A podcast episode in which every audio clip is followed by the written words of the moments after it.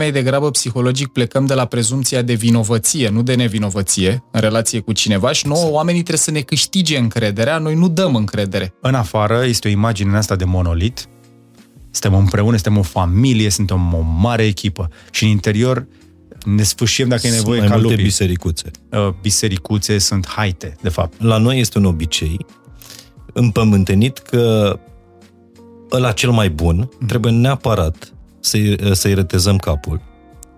Pentru că ăla este, ăla este amenințarea noastră. Când, de fapt, pe dovedite, un om valoros care are succes înseamnă succesul tuturor. Eu am trecut prin chestia asta, am fost rădat uh, și am fost chiar și furat, dar nu neapărat la modul ăsta financiar, și ca astea ușoare, le vezi le, și le treci la pierderi, ci la chestiile astea sufletești care te râcăie. Uh-huh. Și, și am fost trădat într-un mod foarte perfid la un moment dat. Dar mie, pe termen lung, mi-a adus uh, profit în relația cu oamenii încredere investită în avans. Întotdeauna. Vreo 90.000 de mii de ore din viață, mai mult decât cu familia de acasă, Și- ne le petrecem la muncă. Practic, ăia devin uh, familia noastră. În cazul unei erori, greșeli, gafe, a voastră, cum ar reacționa ei? Dacă ar avea în continuare încredere în voi. Dacă nu, înseamnă că nu sunteți în familia care trebuie. Dacă eu când greșesc, tu mă cerți, eu ce învăț e că în organizația asta n-am voie să greșesc. Și Ken Robinson a zis-o în 2006, cel mai vizualizat discurs de la TED al tuturor timpurilor. Dacă nu ești pregătit să greșești, nu poți să faci nimic original. Exact despre asta e colaborarea, să Da. ne fie mai bine împreună decât ne-ar fi fost separat. Pentru că cel mai mult lucrăm în paradigma asta a acestui zero-sum game, că Da. ca unul să câștige, celălalt să piardă, când de fapt cele mai valoroase chestii apar când ne strângem, când colaborăm și se creează plus valoare. Salut, sunt Mihai Morar, bine ați venit la Fain și Simplu. Astăzi e o ediție de 1 aprilie, tocmai de aceea titlul podcastului se schimbă în Mind și Simplu. Demascăm alături de Paul Olteanu și George Buhnici una dintre cele mai mari păcăleli din istoria românilor.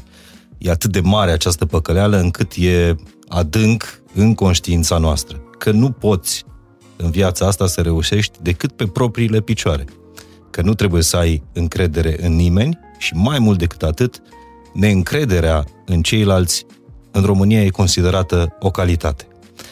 Vă reamintesc, ca ghid de folosire a acestui episod, că înainte de a-l asculta, să treceți pe la colegii de la Fine Architect, care au pregătit primul episod din această serie, Marea Păcăleală, iar după ce terminați acest episod, neapărat să vă mutați la căsuța pasivă a domnului George Buhnici Zi numele, zi la numele. informații faine despre călăreț și elefant. Ăla e. Excelent! I-a ieșit, bravo! Excelent! Bun, deci ne-am schimbat uh, numele, am, am combinat cât am putut numele celor trei uh, podcasturi. Aici așa un fel de dadaism Contemporan, O contemporan. sălățică. O O sălățică. sălățică. colaborativă. Bine ați venit, abia așteptam să Mulțumim. continuăm uh, discuția pf, prea scurtă, după gusturile mele, uh, din studioul Fine Architect. Mulțumesc foarte mult, a fost și prima și e, e interesant că eu colegilor le-am zis că o să dureze cam o oră și când am întrebat am terminat la o oră și două minute noi. Uh-huh. Deci e, a ieșit super și tocmai de aia aici am zis să mergem să continuăm să povestim despre colaborare, despre încredere. George s-a întors din team building între timp. Da, și o să Da, da, vorbim mulțumesc. și despre asta. Pentru că team building-ul la români e un fel de prilej de a te îmbăta și eventual de a cunoaște foarte bine colegele uh, de muncă.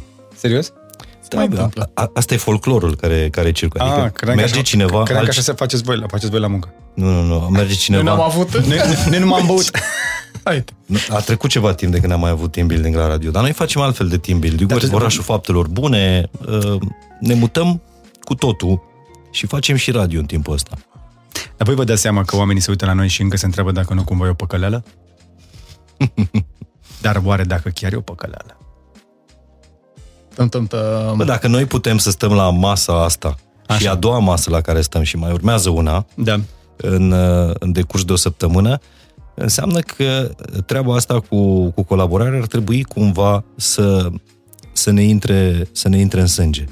Pentru că ar, ar trebui să facem un fel de transfuzie de sânge, Paul, ca să căpătăm încredere unii în ceilalți. Pe mine ce mă bucură cel mai tare din tot demersul ăsta e că noi reușim să stăm la aceste mese împreună, pentru că în fapt într-o țară în care oamenii să uită unii la ceilalți ca la rival mai degrabă ca, decât ca la mm. parteneri, e util să arătăm că se poate și altfel. Și bucuria mea e că indiferent cât de, nu știu, diverse sunt abordările noastre sau indiferent dacă suntem în aceeași industrie, apropo de podcasting și nu e despre care e numărul 1, numărul 2, e despre oameni care cred în aceleași lucruri și care poate să treacă peste diferențele în abordare, în orice altceva.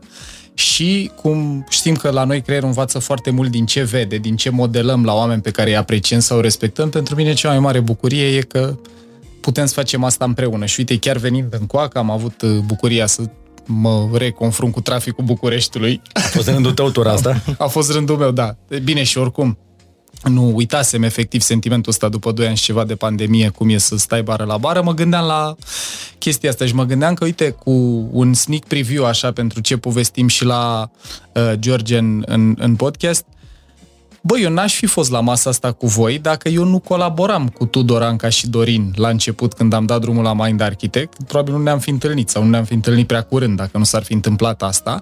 Și acolo, inclusiv felul în care a luat ființă Mind Architect a fost tot un proiect colaborativ. Eu în training am ajuns cât am putut de sus de unul singur, dar impactul ăsta la nivel național a informațiilor ăstora, a dorinței oamenilor de a se cunoaște mai bine și, cum să zic, de a înțelege mai multe despre ei, pe noi ne-a ajutat să fim acolo faptul că am făcut-o împreună. Nici Mind Architect, nici Fine Architect, nici Mind și Simplu, nici IG DLCC. Despre călăresc și elefant. N-ar fi putut să existe dacă eram de capul nostru. Eu mi-aduc aminte și la George cum erau primele clipuri când le făcea singur, cap-coadă, până da. la cum arată acum uzina. Toată, toată treaba, da. Da, și mi se pare că tocmai asta e. Nu e doar despre a repeta, băi, colaborarea importantă, colaborarea importantă, e avantajul competitiv al speciei noastre, da, ok, am înțeles asta. E nu, important să o arătăm. Nu, noi, noi n-am înțeles chestia asta.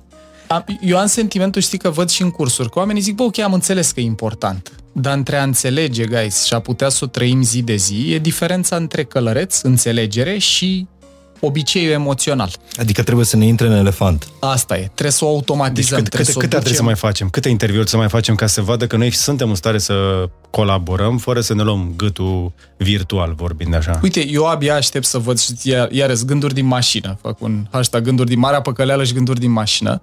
Chiar mă întreb câți oameni care privesc seria asta de trei episoade lansate toate azi, câți vor spune, băi, ăștia s-au întâlnit să-și amplifice notorietatea. Da și câți vor spune, bă, uite frate, că niște oameni care într-un fel să pot uh, uh vedea și drept competitor, că lucrăm cu branduri similare, nu știu, avem audiențe similare, poate să facă mm, lucruri împreună. Nu sunt tocmai similare. Uh, este și un, există o suprapunere, într-adevăr. Uh, sunt, la noi, pe noi ne urmăresc cei care nu prea se mai uită la televizor, să zicem, uh-huh. pe mhm. șleau. Uh-huh. Dar public, publicurile noastre nu cred că sunt identice. Și asta e, asta e marea frumusețe a internetului. Deci, există suprapuneri și asta, asta e sănătos. Uh, da, vom câștiga câte ceva din publicul celuilalt, dar una peste alta putem foarte bine și de capul nostru. Bun, și atunci, ca să sumarizăm. Până la un punct. Ca exact. Să, exact. Ca să colaborezi, oricât de diferit ai fi față de, de celălalt, ca să ai încredere în celălalt, trebuie să te mâne un interes?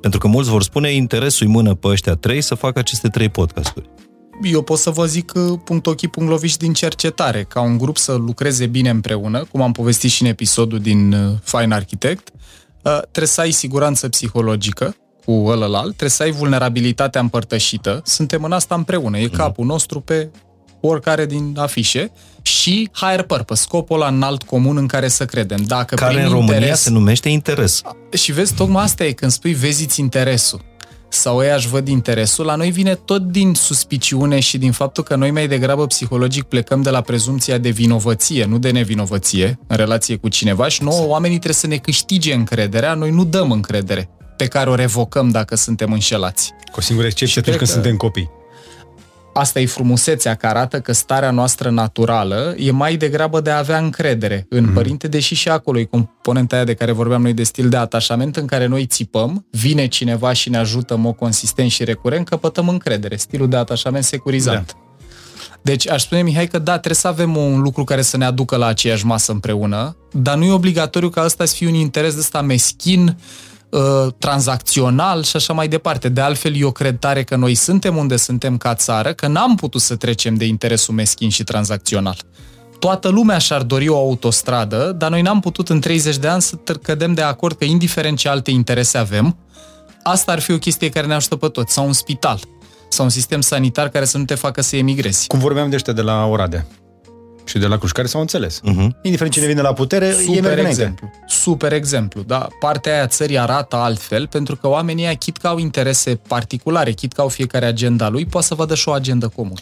Acolo okay. vorbim de o colaborare dincolo de partide, în vremea mandatului unui, unui primar, pentru că pentru a face proiecte mari pentru un oraș trebuie să ai majoritate uh, de peste 75% Cam așa, în da. Consiliul Local. Și Asta minim, înseamnă să ai și opoziția. Uh, minim două, trei mandate exact. trebuie ca să duci un proiect pe termen exact. lung. Bun, dar noi vorbim... Ceea ce, scuze-mă cu paranteză, uh-huh. din mhm. punct de vedere politic e imposibil să păstrezi majoritate 70% pe trei mandate. Nu, e, e rarisim, doar în dictatori. Și atunci, cum faci într-un sistem democratic să, să o execuți chestia asta? Se pare că băieții ăștia au găsit sosul secret.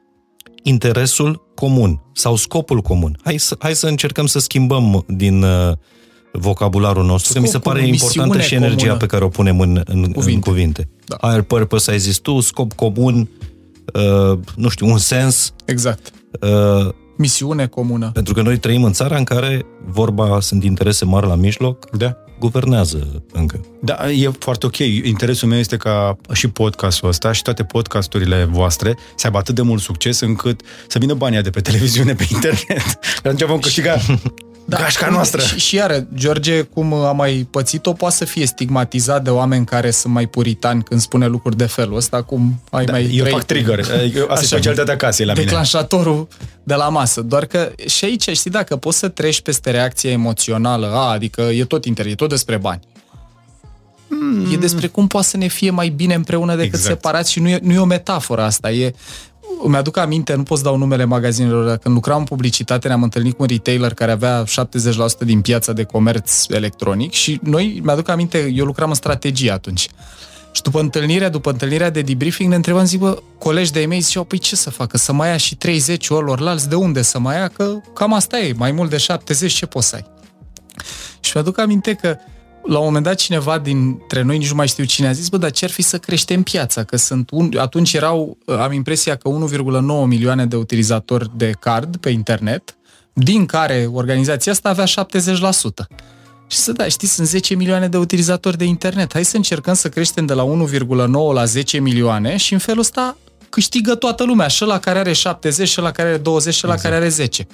Ăsta cred că e mindset-ul care pe noi ne-ar duce la nivelul următor ca țară nu doar individual, unde cu competență, cu perseverență, cu consistență, să spunem că poți să reușești și da. singur până la un punct. Și uite, vreau să mai dau un exemplu, că m-a inspirat chestia asta. Eu mă uit obsesiv la 30 de ani de democrație. Documentarul ăsta de la Recorder mi-a plăcut atât de mult, cred că l-am văzut de 5 sau 6 ori până acum, în contexte diferite. E un moment Zice Cristian Tudor Popescu ceva acolo unde pe mine mă emoționează de cred că prima dată mi-au dat și lacrimile când am văzut momentul ăla. A zis că după colectiv a fost primul moment când oamenii au ieșit în stradă dintr-un motiv moral, etic. N-au ieșit să ceară pensii, n-au ieșit să da. ceară salarii mărite, n-au ieșit să ni se dea ceva, a cerut, am ieșit împreună pentru higher purpose-ul ăsta. Bă, mm-hmm. nu mhm. se mai poate așa. Dacă nu învățăm să lucrăm împreună și chiar așa spun în ilustrație băieții de la Recorder că o grămadă de oameni care au crezut că poate să le fie bine singur, cred că chiar, nu mai știu, nu mai țin minte cine spune asta exact, dar spune așa că, bă, ă, ne-am văzut fiecare interesul crezând că poate să ne fie bine pe cont propriu. Noi ne vedem de treaba noastră, ăștia fură, dar nu merge, că vine un eveniment din ăsta care ți arată că atâta timp cât trăiești în într-un sistem, într-o societate unde trăim interdependență, nu merge așa.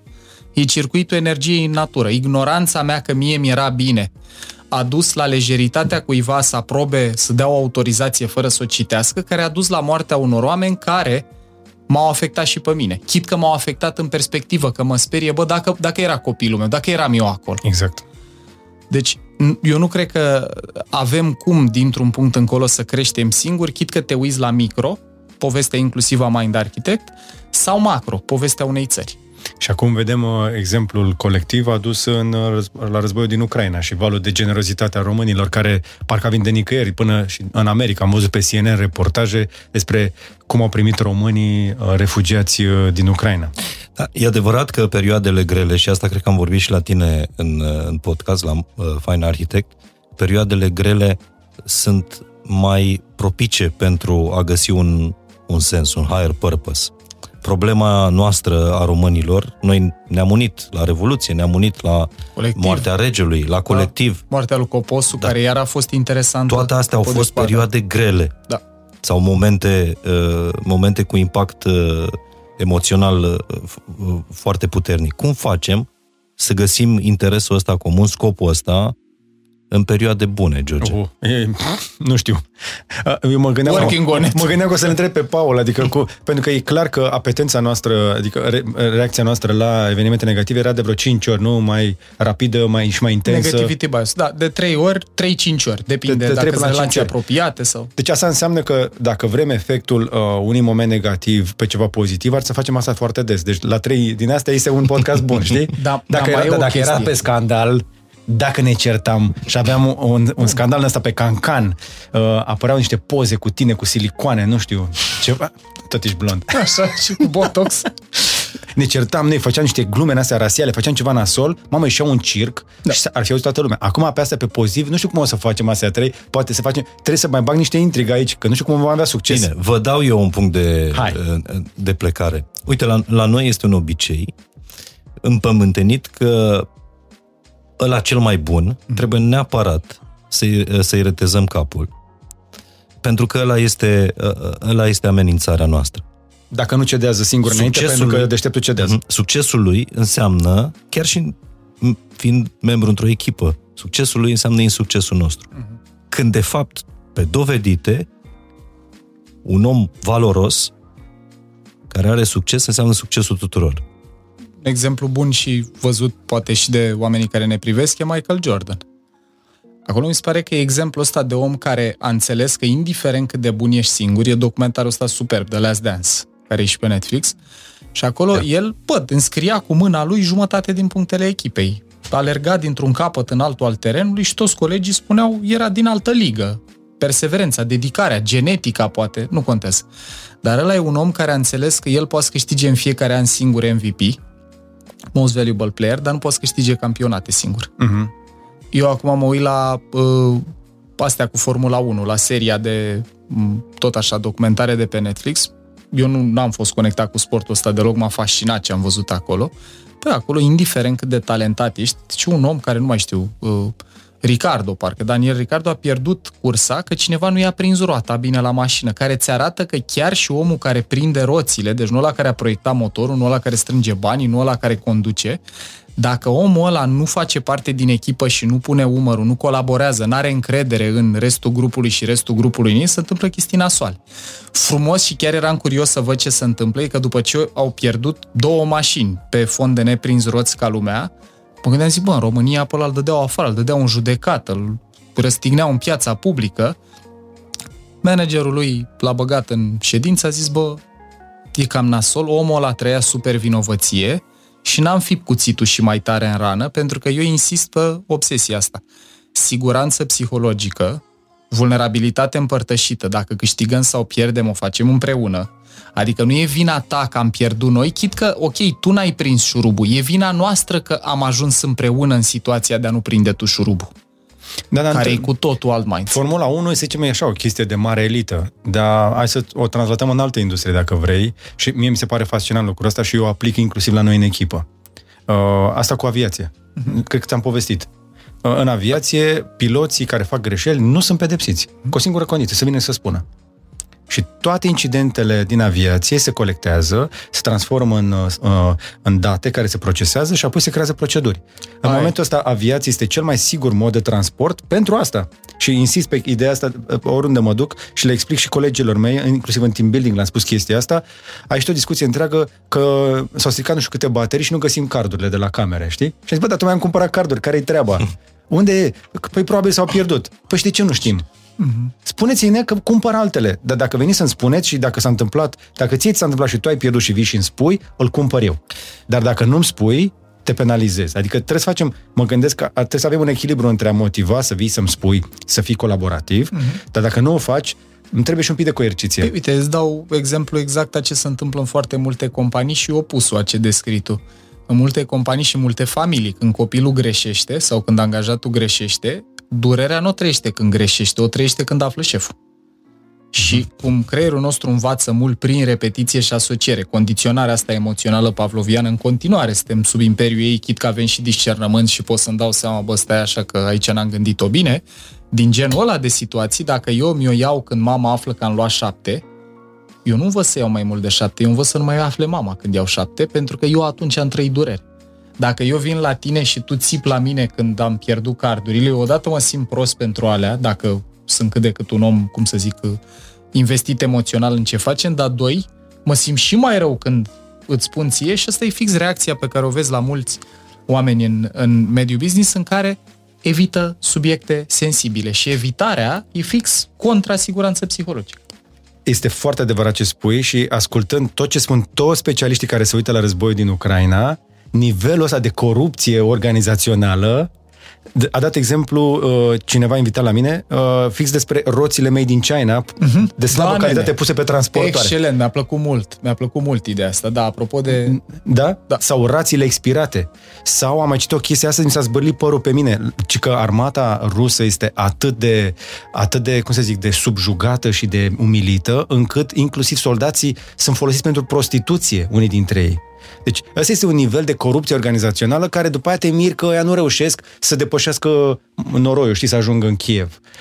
Și nu știu dacă tot la tine sau nu mai știu unde am auzit ideea asta, că soluția să demobilizezi armata era să le propui, băi, uite, emigrați, tu parcă tu ne povesteai da, tot de da, ideea da, asta. am citit chestia asta, a scris-o un istoric, iarăși, să le dai sare. Da? Cum faci să vânezi animale? Prima oară să le pui sare, dacă vrei să vină erbivorele, și mă stai cu luneta acolo, nu trebuie să alergi tu, după aia vine ea la sare, că o găsește. Dacă vrei să scapi de soldații ruși din uh, Ucraina, foarte simplu. Ăia caută o soluție de ieșire din sărăcie ca să aducă în armată. Și cu siguranță nu-și doresc să fie în, în război, ei erau la exerciții, credeau ei. Și atunci, dă-le o ieșire ușoară. La fel cum se vorbește acum, da, le dai o ieșire ușoară ce? Le dai niște bani dacă sabotează armata și o viză într-o țară caldă. Uh-huh. Dar acum deja se vorbește despre un alt scenariu. Băi, ok, l-am încolțit pe Putin în cazul ăsta, dar trebuie să-i dai până și lui la o ieșire în toată situația asta. Pentru că dacă e încolțit, ce face? Devine periculos. Cu cât te simți un... mai amenințat, cu atât exact. ești mai impulsiv, exact. mai fără discernământ, mai rigid. Da. Bun, mi-a plăcut uh, foarte mult și aș, aș vrea să mai vorbim puțin despre cum tratăm greșelile atunci când uh, facem o echipă cu cineva, când, când colaborăm. Mi-a plăcut exemplul lui George legat de aviație, pentru că aviația este singura industrie care învață din, din greșeli. Există cutia neagră. Mhm. Acolo se strâng toate informațiile. Evident și este cel mai sigur mod de transport de pe planetă, nu există nimic mai sigur. Ai șanse mai mari să te lovească fulgerul decât să mori căzând cu avionul. E adevărat că facem înregistrarea asta în săptămâna în care s-a prăbușit un avion da. cu da, 130 da, da, da, de pasageri în China. Ăla... E adevărat, a fost primul accident în 13 ani al lor. Exact. Băi, în China. Pe când auto pe când alte. în auto, fiecare dintre noi a fost implicat în cel puțin o tamponare în ultimii ani. Ți-o aduce aminte? Uh, cred că poți, o poți vizualiza? Chiar și în garaj, da. Exact. Singur. Și cele mai multe se întâmplă la viteze mici. Mm-hmm. Absolut. Da. Din fericire. Bun. Uh, dar la, la noi e împământenită ideea asta. Dacă eu greșesc, și mai ales dinspre șefi superiori către, către angajați, dacă eu greșesc, e o greșeală, dacă e tu greșești, întâmplare. e o eroare. Da, da. Cum să avem toleranță mai mare la, la greșeli? Pentru păi, că din punctul meu de vedere, socoteala e simplă. Uh-huh. Dacă eu nu știu că bateriile alea sunt defecte și că lipsesc carduri, eu mă pot nimeri în mijlocul unui interviu fără ce trebuie și nu pot face treaba. Și am pățit chestia asta foarte recent, pentru că un coleg de-al meu credea că e foarte important să facem economie neapărat anul ăsta, nu a schimbat un echipament. Și am avut un, niște frizuri din astea pe un uh, live foarte important acum vreo două, trei zile, de mi-a și zis oamenii la comentarii. Și să-mi cer scuze public pentru chestia asta. Uitându-mă înapoi, ar fi fost mai ieftin dacă schimb, cumpăram placa aia înainte. Și ce măsuri ai luat la adresa colegului? Chiar am văzut live-ul. Mm-hmm. Exact. Și, cre- da. Da. și ai, ai văzut că butona pe telefon? Ce eu, eu, eu da, comunicam da, cu el. Da, da, Asta de vorbă cu și am zis, atent, trebuie să schimbăm un pic procedura pe data viitoare și va trebui să ne luăm o soluție mai solidă. Și zice, da, deci pregătit pentru o investiție de 10.000 de euro într-o sculă de live? Știi, și acum sunt în punctul ăla în care trebuie să evaluez că aia 10.000 într-un an din ăsta, zic, ok, cum o facem totuși să meargă mai bine, să mai facem o redundanță la placa aia, care este mai ieftină, azi câteva sute de euro. Și în punctul ăla sunt. Nici eu n-am toate răspunsurile. Bun, dar, dar tu mi-ai zis decizia ta de business, sau mă rog, decizia mea de business, de business a fost... ce, personal, cum ai tratat situația a, colegului? Am, am stat de vorbă cu el după și l-am întrebat, nu am ridicat vocea, nu ne-am certat, pentru că dacă, dacă eu l-aș penaliza pe el acum să l-aș certa pe el, mă cert din nou pe mă la ideea din Formula 1. Eu sunt conștient, nu că e politically corect să fac așa, e greșit din partea mea pentru că ar înseamnă că, că sunt atât de prost încât nu-mi dau seama că tot eu sunt de vină. Eu... Știi? A, aș dubla prostie dacă l-aș certa și pe el. Eu am o completare, că eu sunt fix în linie. Mie mi se pare că a stigmatiza greșeli funcțional n-ajută la nimic. Dar ce rezolvi Psihologic pe ăla pe care îl stigmatizezi, coleg, ce-o fi, nu faci altceva decât să-l faci și mai timorat. Este un proces firesc. Dacă șeful meu, pe care îl respect, de care într-o formă sau alta poate că depind, sau poate că nu, dar măcar am o relație. Na, toate mamiferele sensibile la statut. Dacă eu când greșesc, tu mă cerți, eu ce învăț e că în organizația asta n-am voie să greșesc. Și Ken Robinson a zis-o în 2006, cel mai vizualizat discurs de la TED al tuturor timpurilor. Omul ăla a reușit să vorbească 20 de minute despre educație într-o manieră care, în care eu am râs cu lacrimi și la final uh-huh. a mhm. rămas pe gânduri de cât adevăr e acolo. Și a zis așa, dacă nu ești pregătit să greșești, nu poți să faci nimic original. Da. Deci, dacă eu îmi stigmatizez... atât de mult în fiecare zi? Băi, da, și ești numărul unu în ce faci. Nu, nu, adică... da, da, la prostii, da, da, sunt numărul unu. În ultima vreme, cel puțin, am da, dat câteva... Tocmai asta e. Mie, mie aici mi se pare că e provocarea, să poți să o dai în bară și să ai o echipă, să ai un, o țară, sperăm noi, cu genul ăsta de conversație în, în, în timp, în care, bă, greșeala e un lucru din care învățăm da. și poate facem o procedură. Poate dacă nu vrem să hiperprocedurizăm ceva, înțelegem că omul ăla a greșit, încercăm să înțelegem din ce motive, că în Formula 1 asta au și, bă, ce s-a întâmplat cu tine mm-hmm. de asta? Eram super obosit, nu mai gândeam da. clar, ok, am învățat că în condițiile în care tu ești super obosit să pot întâmpla asta. Hai să vedem, mai luăm un om, cum te degrevăm de niște sarcină. La noi în echipă, ca să vorbim chiar punctual, și în Mind Architect și în firma de training, când greșim, eu nu sunt uh, cum să zic, sfânt sau și eu scap uh, elefantul și eu, eu sunt coleric temperamental sunt și tare mă curios să văd asta. Cum facem să le nervăm într-o zi? nu l-am văzut niciodată. Să vezi pe Paul Olteanu nervos. exact, aia, acolo facem trending. Ia uite, uite, se roșește deja. Uh, Dar vrei să-l tachinezi uh, câteva minute? Cedează. Bagă bățul. Dar poți să-i faci un roast. Am văzut Perfect. că te pricepi. Ah. Acolo, acolo testăm colaborarea și încrederea. Așa. Exact. Concluzie, eu asta vreau să zic, că în momentul în care stigmatizăm oameni pentru când greșesc, nu facem altceva decât să-i timorăm și mai tare și în loc să existe potențialul ăsta de, bă, hai să facem lucruri împreună, să creăm ceva original și dacă greșim, învățăm și corectăm, e ca la statul român. Dacă vrei să nu greșești, cea mai sigură variantă e să nu faci nimic. Corect. Uh, da, dacă vreți să o cer la nivel de sport național, așa. Uh, putem să ne gândim la următoarea idee. Și am eu un plan așa SF. Fii atent, cum ar fi să finanțăm un plan național de faliment? De faliment în serie. Sunteți pregătiți? Adică da. să băgăm Ia. țara în faliment? Uh, nu, po- poate băgăm și țara în faliment, dar dacă învățăm ceva din chestia aia, n-ar, n-ar strica. Uh, deși parcă, parcă suntem așa un pic, am așa un feeling că din când în când suntem. Uh, nu, dar să facem un plan așa, deci în loc să dăm SRLD și știi banii aia, Startup Nation, uh-huh. acel Startup Nation, eu nu i-aș fi zis Startup Nation, eu aș fi zis Faliment Nation. Bankrupt Nation. Bankrupt Nation. Dă faliment împreună cu noi. Finanțăm falimentul. Falimentul tău. Da. Vino la noi să-ți finanțăm falimentul. Asta se numește psihologie inversă. inversă. Și? Și cum aș face eu? Aș zice, fii atent. Vino la noi cu un plan de afaceri care îți dorești foarte mult să reușească, dar are șanse de 75% de eșec. Și dacă are șanse de reușită mai mari de 25%, nu ți-l finanțez. Și o să zic, cum? Trebuie să fie un plan de business suficient de nebun, uh-huh, uh-huh. da? Care are șanse de reușită de maxim 25%, dar trebuie să propună ceva care în cazul în care reușește să aibă un upside uriaș. Mi se pare foarte tare, pentru că noi suntem, uh, mi se pare că se numește reactanță uh, psihologică, uh, genul, uh, e, e reacția noastră. Nu-mi, spui, nu spui tu mie ce să fac. Exact. Știi? Uh, dacă unui român îi spui, hai că poți, da. Ca la fotbal. Exact. Nu-l interesează să-ți arate că poate, dar dacă îi spui unui român, nu ești în stare de nimic. Băi, Îți eu- va arăta că e cel mai bun în încăpere. Și fii atent, aș merge mai departe, că planul meu e abia la început. Țineți- Deci, E faza inițială, ia. E în faza, faza numărul 2. După un an îi strângem pe toți. Cel mai probabil 98% vor da faliment. Da? Hai să zicem. Ceea ce se întâmplă oricum. Ceea ce se întâmplă oricum. Dar 2% vor da lovitura atât de spectaculos Că nu mai încât contează- s-ar putea să descoperim că au scos banii pentru toți ceilalți. Mhm. După care facem un an următor. Dă faliment încă o dată împreună cu noi. Și nu se pot înscrie decât aia care au dat Sigur. faliment în anul anterior. Fail better. Exact. Nu feel better, fail better. Și acum, după ce v-am arătat cât de deștept sunt, o să vă spun că nu este ideea mea, pentru că am furat-o de la, uh, din Israel. Acolo poți dai faliment de trei ori pe banii statului. Îți dau bani dacă tu vii cu un plan care Foarte are sens, nu face sens, că este o prostie, nu mai ziceți face sens, că the, it makes sense în engleză, în română zicem că are sens, nu că face sens. Acolo te poți duce să mai ceri bani și o dată și de două și de trei ori. Și mai e o chestie foarte interesantă, cele mai multe chestii se incubează în facultate, în universitate. Că acolo e- unde, unde ai, unul la mână, toleranță mai mare la greșeală, că încă nu te-ai bușit, n-ai miză, n-ai credit, Exact. n-ai toate astea. Doi, colaborezi mai bine cu oamenii ăia, că dacă cu ei bei, cu ei dormi, apropo Exact. de team building Cui ți-o tragi? Ob- Bă, și ocazional? uite și chestia asta, în team building-uri, ca să legitimizăm o idee, eu am avut clienți în corporate care făcuseră toate cursurile posibile, își măsuraseră cultură, măsuraseră personalitate, măsuraseră tipare de Team gândire. building nu ești tu.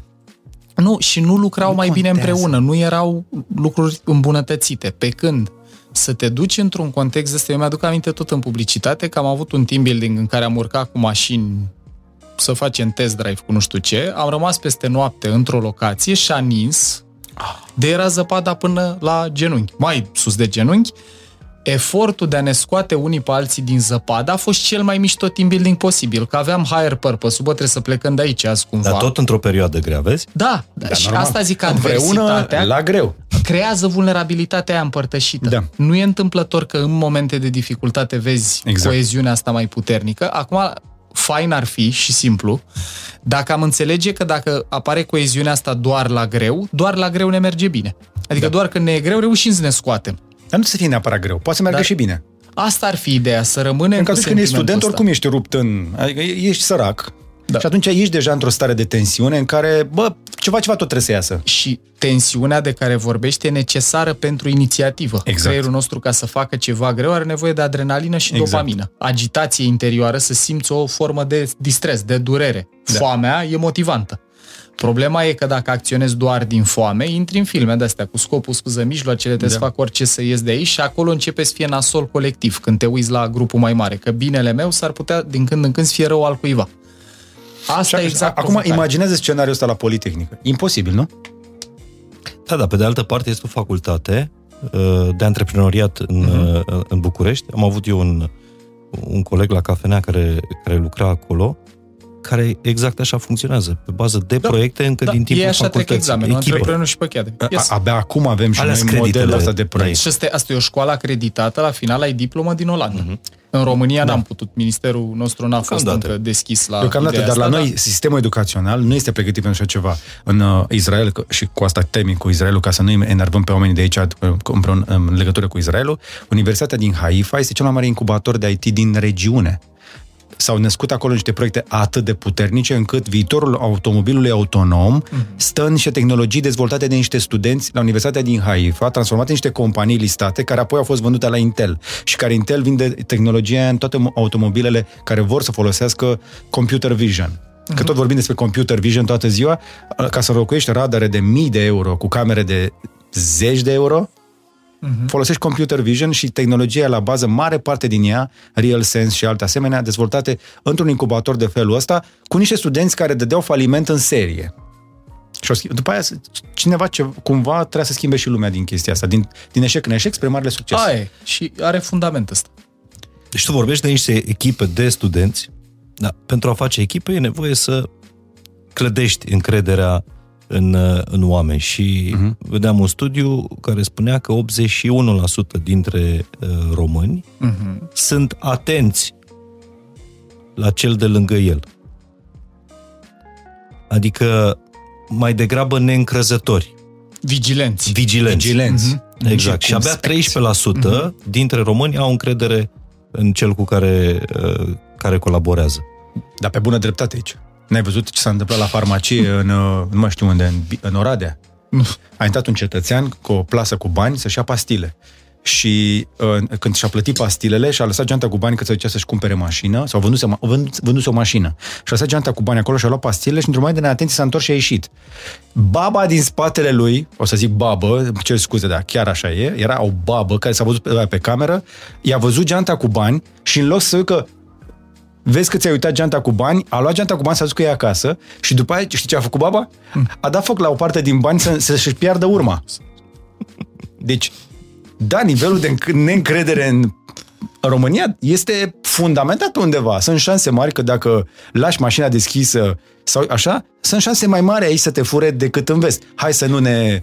Uite, eu vreau să construiesc pe speța asta în teoria jocurilor, în game theory, e ideea asta, dilema prizonierului, în care noi doi, trebuie să fie doi, nu trei, noi doi jefuim o bancă, nu suntem foarte buni la treaba asta, ne prind, și după aia suntem fiecare într-o cameră de interogatoriu diferită și trebuie să ne hotărâm dacă îl părâm pe ălălalt, caz în care dacă eu te părăsc, tu nu mă părăști, nu mai știu, eu nu iau nimic, tu iei 5 ani sau așa ceva, dacă tu mă părăști, eu nu te părăsc invers, eu iau 5, tu nu iei nimic, dacă ne ținem gura amândoi, luăm un an fiecare, dacă ne părâm unul pe celălalt reciproc, luăm 3 ani fiecare.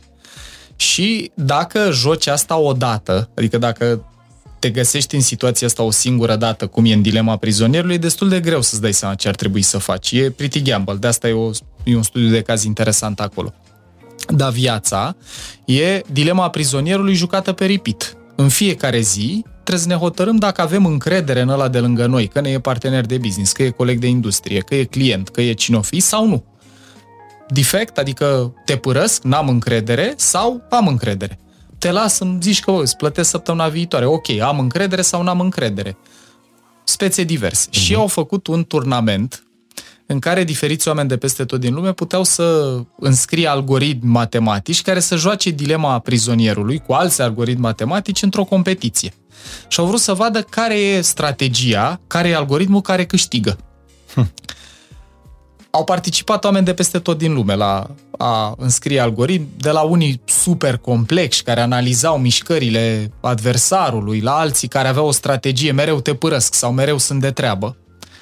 Și ăla care a câștigat primul turnament și care avea două linii de cod, algoritmul ăsta, el s-a numit tit for tat. Adică din, ochi pentru ochi, dinte pentru dinte. Uh-huh.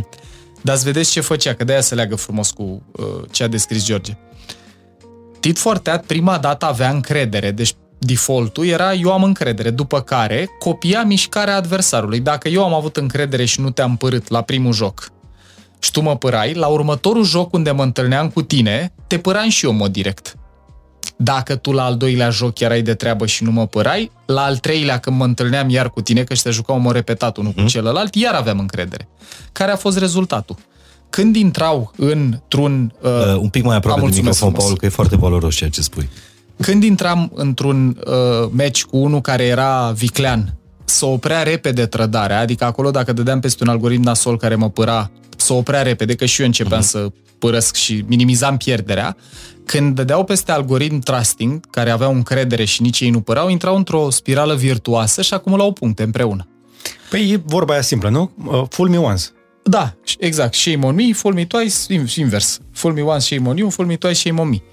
Dar ce e interesant e că au mai jucat asta, au mai încercat să îmbunătățească. Cred că sunt și niște actualizări recente la asta, nu le știu chiar pe astea super curente, dar unul care l-a bătut pe Tit for Tat, a acumulat mai multe puncte la final, că acolo despre așa, așa vedeau care a câștigat. Uh-huh.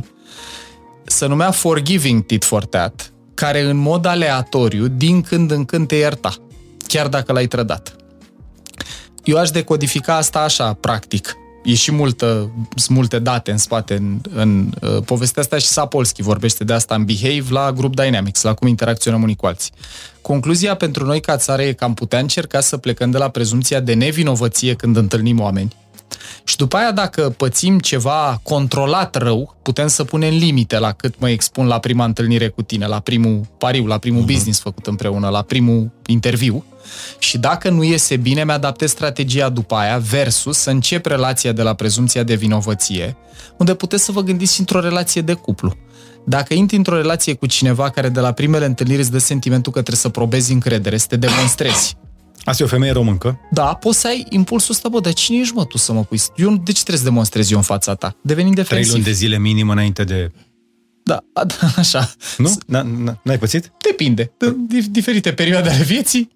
Da, e, e util tit forteatul ăsta, dar plecând de la prezumția de nevinovăție. Corect. Uh, mi se pare că Victor Frankl uh, spunea asta, că dacă îl tratezi pe un om așa cum îl vezi uh, prima oară, uh-huh. ai toate șansele să rămână la fel, uh-huh. adică nu-l schimbi. Uh-huh. Dacă îl tratezi așa cum ai vrea tu să fie... Efectul Pygmalion. Fix. Exact. Oamenii devin îl, ce vedem în Îi dai șansa omului respectiv să ajungă la o versiune mai bună a lui, să poate să-și atingă potențialul maxim. Absolut. Adică e important să investești oamenii cu care colaborezi cu încredere sau să-i tratezi așa cum fac 81% dintre, uh, dintre români, Vigilați. e bine să fii atent la cel de lângă tine, că s-ar putea să te fure, să te înșele, să te trădeze. Da, dar ți-o asumi. Uh, eu am trecut prin chestia asta, am fost trădat uh, și am fost chiar și furat, dar nu neapărat la modul ăsta financiar și ca să ușoare, le vezi le, și le treci la pierderi. ci la chestiile astea sufletești care te râcăie. Uh-huh. Și, și am fost trădat într-un mod foarte perfid la un moment dat. Am la chestia asta și am zis, bă, măcar a făcut-o suficient de devreme. Tu vorbești acum profesional. Da. S-a întâmplat de cel puțin două, trei ori în care am fost efectiv trădat profesional. Și cum arată trădarea? Adică ați agreat ceva și s-a răzgândit, ți-a zis ceva și a făcut Mai ceva. atâta, cu câștigarea încrederii ca să obțină informații la tine pe care sau și le-a vândut. Aha. Deci trădare ca la carte. Trădare ca la carte. Dar, uitându-mă de fiecare înapoi, pe chestiile mă simțeam prost. Bă, dar m-a luat de fraier. Știi că te, te simți prost. Da, s-a, și m-am uitat după aia, după aia, mi-a luat foarte mulți ani. Deci extrem de frustrant. Mi s-a întâmplat o dată la vreo 20 și un pic, când am ajuns prima oară în București. Uh-huh. Iar venisem din Brașov, unde oamenii sunt un pic diferiți, da. nu neapărat mai buni, ci diferiți, da? Era pre- predictibil mediul ăla pentru mine. Din nou, nu sunt cei mai mișto oameni brașoveni, nu, să, să nu uh, facem acum să punem pe vreun piedestal niciun fel de regiuni, că nu. Oamenii sunt oameni peste tot. afară de Cluj. Se... acolo, e, acolo e altă țară, normal, se știe. O lume mai bună chiar. Vreau o țară ca la Cluj. Da, cu, cu excepția orelor uh, de trafic. Uh, și mi s-a mai întâmplat și pe la vreo 30, mi-a întâmplat ultima dată cu vreo 3-4 ani, dar la modul brutal, așa, cineva care îmi devenise destul de apropiat, uh, acum vreo 4-5 ani mi s-a întâmplat. Și uh, peste noapte a făcut așa. Și cu toate astea m-am uitat înapoi și am zis, bă, totuși, nu i-a luat mai mult de un an să facă chestia asta și și-a dat arma pe față și am scos cumva răul din sistemul meu și pot să merg înainte. Pentru că, de obicei, da, merg pe ideea asta. Instinctiv, mi s-a părut, însă, nu neapărat economic, din, uh, pe socoteală, știi, uh-huh. pe mhm. Sigma, nu mi-a dat întotdeauna pozitiv dintr-un calcul, ci este o, o, o chestie care vine din interior, bă, prima oară, hai mă să las de la mine. Uh-huh. Și avem o chestie să românească cu hai să las, lasă de la tine un pic, ca să lași pe ăla la altul să vezi până la urmă ce vrea, ce poate pielea, știi, și uh, chestia asta este combătută întotdeauna să, să nu fi luat de prost. Uh-huh. Deci nu, avem toate stereotipurile astea. Și avem expresii în sensul ăsta. Da. Nu te ia de prost. Dar mie, pe termen lung, mi-a adus uh, profit în relația cu oamenii, încredere investită în avans. Întotdeauna. Paul e un exemplu. Dacă când l-am descoperit eu pe Paul, mi l-a recomandat cineva la un comentariu și când, când am început să-l ascult, am făcut binge. Și am zis, băi, eu trebuie neapărat să aduc pe băiatul ăsta la podcast. Știi? Și în momentul în care am luat la podcast... Deci, primul meu, primul meu instinct a fost trebuie neapărat să-l la podcast și trebuie să-l conving să-și facă Da, da, uh, înainte să l aduci tu la podcast, l-am adus noi la Radio Zoo, să știi. Bă, din păcate eu nu ascult Radio Zoo, asta Băi, este problema. Asta, asta mi se pare și tare, că uite, voi și... Da, lumi diferite. A, da, Exact. Da, și uite, pentru noi a contat mult un moment ca ăsta de încredere, în care na, nu ne știam, nici noi nu ne știam. Invitația de la Radio Zoo, de la Tony, de la Ami a fost la fel. După aia, și interacțiunea curentă cu Cătălin, cu Stribla la Europa FM, la fel, am făcut o conversație, după care a zis, băi, n-ai vrea să mai încercăm uh-huh. lucrul ăsta și eu, noi trăim într-o țară în care intrăm instant în calcul. Bă, ce vor ăștia de la mine? Exact. Se dau conținut gratis. Cât, de, de ce să facă? Și nu știu, pe mine m-a ajutat mult gândul ăsta la un moment dat și încerc să trăiesc în spiritul lui. Nu mi iese mereu că sunt produsul aceluiași mediu, aceleiași culturi, dar încerc să-mi dau seama să nu mai trăiesc în, în lumea asta mentală în care e, e scarcity, e raritate, e... Și tranzacțională. Asta, asta are o, o explicație foarte logică, că dacă eu nu am încredere în acea misiune comună unde eu văd că tu trăiești în spiritul ei, văd că Mihai trăiește da. în spiritul ei și aia mă ajută să zic, bă, și când nu sunt de acord cu George și când mai face, când bagă bățul, când apasă butoane, eu cred că el fundamental vrea ce vreau și eu și vrem un lucru bun împreună. Asta sperăm cu toții, chiar și eu. Ceea ce e foarte diferit de o relație tranzacțională cum noi avem în mod particular cu politicienii noștri, da. unde, bă, stai un cerc vicios, trebuie să mă uit la oamenii care ne privesc și să zic ideea asta. Dacă noi avem relații bazate pe te votez dacă faci ce-ți cer eu, îmi dublez pensia, îmi dublez salariu, habar n-am, faci impozitul la dividend de 5%, whatever, și omul ăla nu mai respectă înțelegerea, cum relația noastră e tranzacțională, eu abandonez candidatul respectiv, omul ăla nu mai poate să-și vadă de agenda respectivă cu care a plecat la drum pentru că trebuie să se asigure că mai a ales încă 8 ani, cum ziceai, că e nevoie de minim 12 să faci ceva și un cerc vicios în care ne învârtim atât aleși care uh, veghează exclusiv la componenta tranzacțională. Mi-ai finanțat campanie, trebuie să te servesc. Dar și noi, pentru că nu înțelegem câteodată, dacă ai încredere într-un om, nu trebuie să fii de acord cu tot ce faci. Wow, Nu trebuie ce să fii idee. de acord cu tot ce face omul ăla dacă crezi că îți vrea bine. Pentru că noi, de multe ori, avem pretenția ca omul cu care colaborăm, fratele nostru, că noi am inventat asta, uh, Aproape fratele nostru. meu, păi, e Exact. fratele meu, nu. Frățiuer. Frate meleu. Fratele tău, Fratele Bustugan. meu. Bustugan Așa. nu e fratele meu. Este prieten cu mine și colaborator cu mine de 18 ani. Dar nu e fratele meu, adică nu e oglinda mea. Pentru că nu îi cer să aibă aceleași reacții pe care le am eu și nici el nu-mi cere mie să am aceleași uh, reacții sau păreri sau atitudini uh-huh. în, uh, în, uh, în aceleași situații. Asta nu înseamnă că în momente grele, că ați vorbit despre, despre momente grele. Au fost momente când, da, nu ne-am turnat unul pe celălalt. Uh-huh. Ne-am asumat vina comună sau greșeala uh, comună și am mers mai departe. Îmi mi era foarte simplu să zic, bă, el a fost de vină, el a zis. El a zis Exact. El să se ducă la cine Exact. Exact. sau el să se ducă la oficiu pentru combaterea discriminării sau pe unde ne-au mai chemat. E- Eu cred că e greu și pentru liderii de care noi avem parte sau despre puținul leadership pe care îl învățăm formal, că, iară, una e putere formală, eu sunt șeful tău, eu te-am făcut, eu te omor, eu sunt șeful, eu decid, care la noi sunt în folclor expresiile astea. Uh, Nu mici nimic fără să zic eu. Deci e un clip, băi, trebuie să-l vedeți, e, e genial. Uh, Dar uh, vi-l zic după.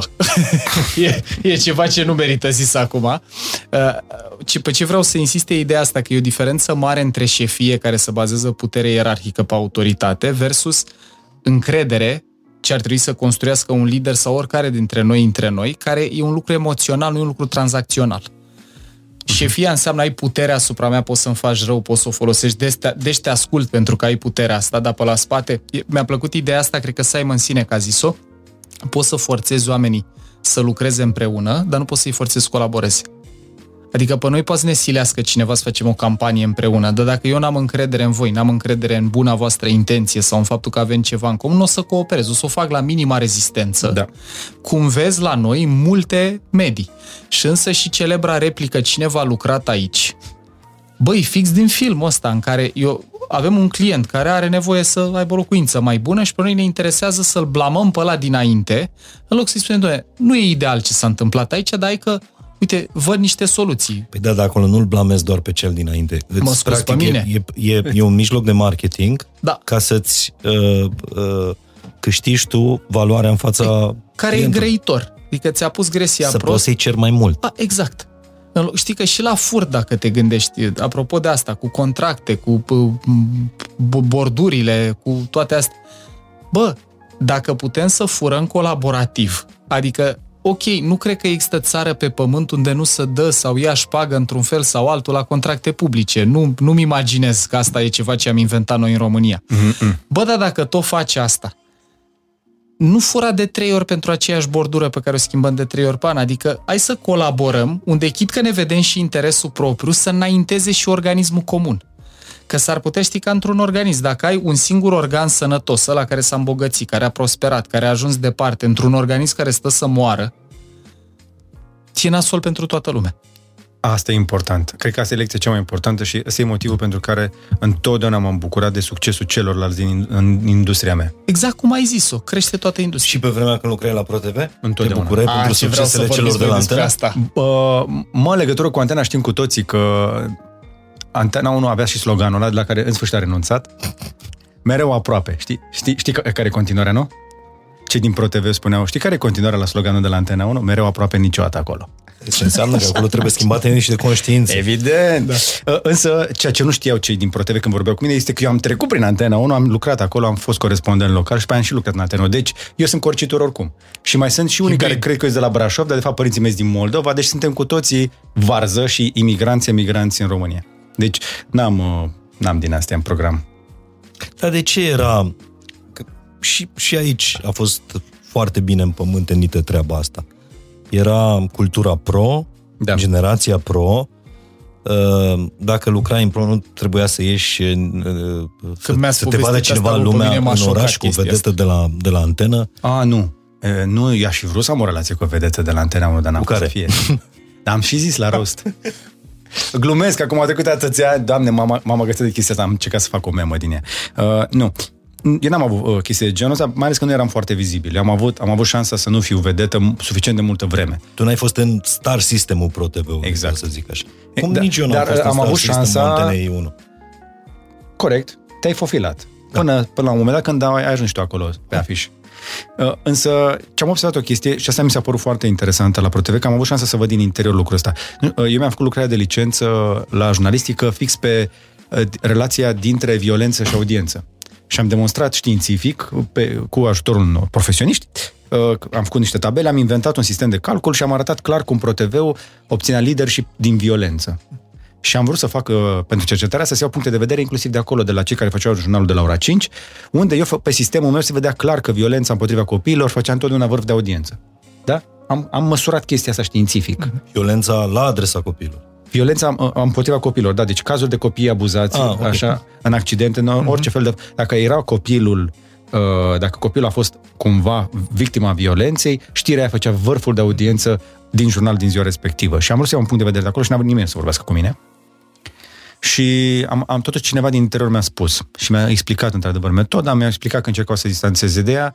În, în Antena în aceeași perioadă se încerca jurnalul pozitiv. A fost o un, cat, un, un, o în catastrofă. termen de audiență, da. În termen de audiență a fost o catastrofă. Cum se încearcă și acum? Jurnalul pozitiv de la ora 5 a fost un mare flop. Un mare flop. Și am înțeles de ce era folosit din punct de vedere comercial. Cum și acum în Antena 1 a ieșit acces direct și se încearcă un Jurnal același fel de jurnal. Va fi rateu în aceeași... monumental, garantez de acum. Adică eu mi-am făcut lucrarea de licență pe asta, da? Deci dacă vreți, vă, vă Dar da. nu crezi că de atunci și până acum nu. Uh, Mentalitatea Român. oamenilor nu. Oamenii nu. reacționează la mesajul da. negativ mai întâi. Absolut, absolut. Și îți deturnează atenția, că exact. e neașteptat, că e ceva ce uite-te nu la război, uite-te la toate nenorociri, uite la pandemie. Pentru că deturnează atenția, îți mută exact. focusul pe supraviețuire. Însă, la nivel de cultură organizațională, că vorbeam de încredere, mm-hmm. toată lumea vede organizațiile astea, indiferent cum se numește, că e Antena 1, că e ProTV, că orice organizație mare își creează această cultură organizațională. Uh-huh. Acest, acest bullshit uh, pe care îl inventează niște băieți în niște încăperi pe acolo și creează o supra, un supra-eu peste o organizație care în, în cele din urmă are o misiune economică. Da, dar eu aici aș face o completare. Cultura de organizație se creează cu sau fără voia lor care pun mesajele pe pereți și valorile și misiunea și poziționarea din da. interacțiunile zilnice, George. Nu. Dacă... Nu, și, și ești unul dintre cei vinovați de chestia asta pentru că le dai consultanță și uh, cimentezi aceste culturi organizaționale, ar trebui cineva să-i trezească pe băieții aia, Așa. că acele culturi organizaționale sunt făcute de niște oameni. Exact. Da? Iar cei care sunt în management devin stewards, adică servitorii acestei culturi organizaționale pe care ei o moștenesc și o înrăiesc pe mai departe.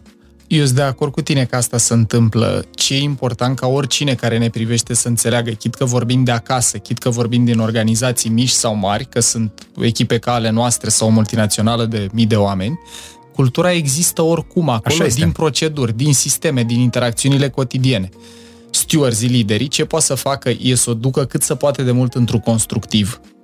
Constructivul ăsta concret e și definibil. Înseamnă să ai focus pe ce ai tu de făcut, nu pe capra vecinului și altele. Mă rog, e, e mai mult de vorbit aici, am te vorbi o zi uh-huh. numai despre asta.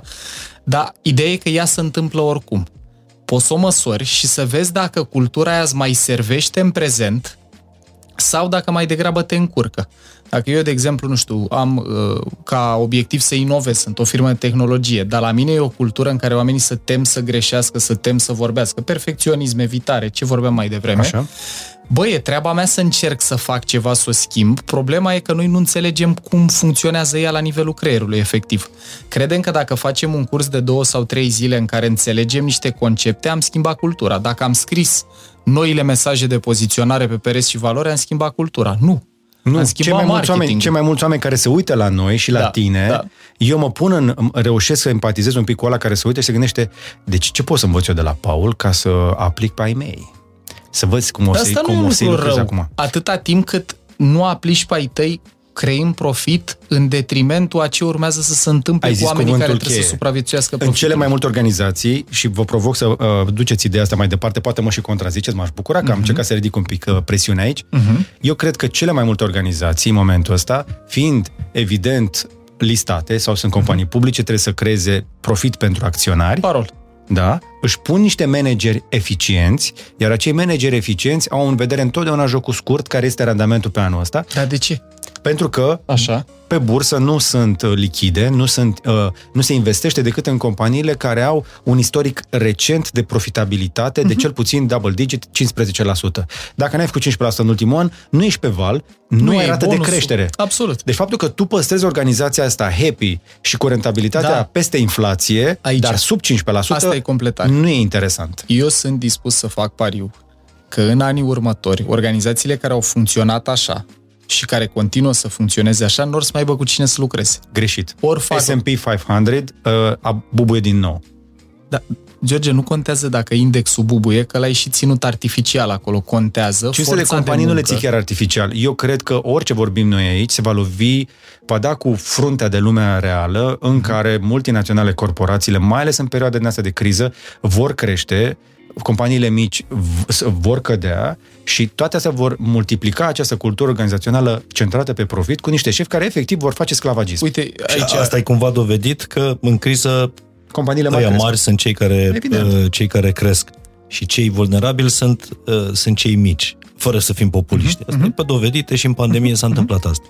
eu unde aș provoca, eu, eu nu contest că ăsta e status quo. Eu ce cred e că și treaba noastră ca firmă de training, de exemplu, că avem și componenta asta, și treaba noastră ca oameni care dezbatem niște idei în public e să arătăm că există o alternativă la asta care poate să împace și capra și varza, respectiv.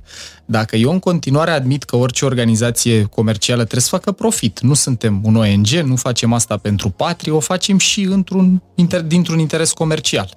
Dar pot să integrez perspectiva și pe termen mediu-lung, adică, bă, cresc obiectivele în fiecare an, dar nu de la simplu la dublu, de la un an la altul.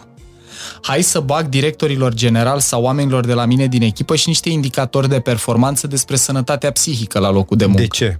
Pentru că e sustenabil dacă nu vrei să ai oameni din ce în ce mai deprimați, pastilați Și, unde, și prăjiți unde se măsoară chestia asta? Pentru în că pe societate, George. capitala În la societate. bursă nu Da, mă, include dar ăla e un capitalizarea de ecosistem mediu. închis. Nu, noi nu măsurăm uh, inițiativele de mediu, noi nu uh, măsurăm uh, starea psihică a angajaților. Ba da, au început să Au o încep- măsoare. Asta zic eu. eu Au de început, asta dar spun deocamdată că... nu sunt indici obligatorii. A, și we're getting there. Asta poate să fie un alt episod, dar e interesant de unde, de unde am plecat, că noi am zis pentru a face o echipă, da, Mhm. tribul nostru, vorbim de tribul nostru, pentru a avea un trib și a ține membrii care să aibă încredere unii în ceilalți, avem nevoie de un higher purpose. Da.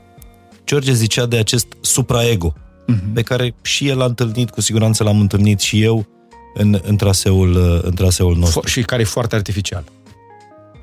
Tu zici că în astfel de organizații oamenii nu colaborează, ci doar lucrează pur și simplu? În afară este o imagine în asta de monolit. Suntem împreună, suntem o familie, suntem o mare echipă. Și în interior ne sfâșiem dacă e Sunt nevoie mai ca multe lupii. bisericuțe. Uh, bisericuțe sunt haite, de fapt. Că la bisericuțe stai.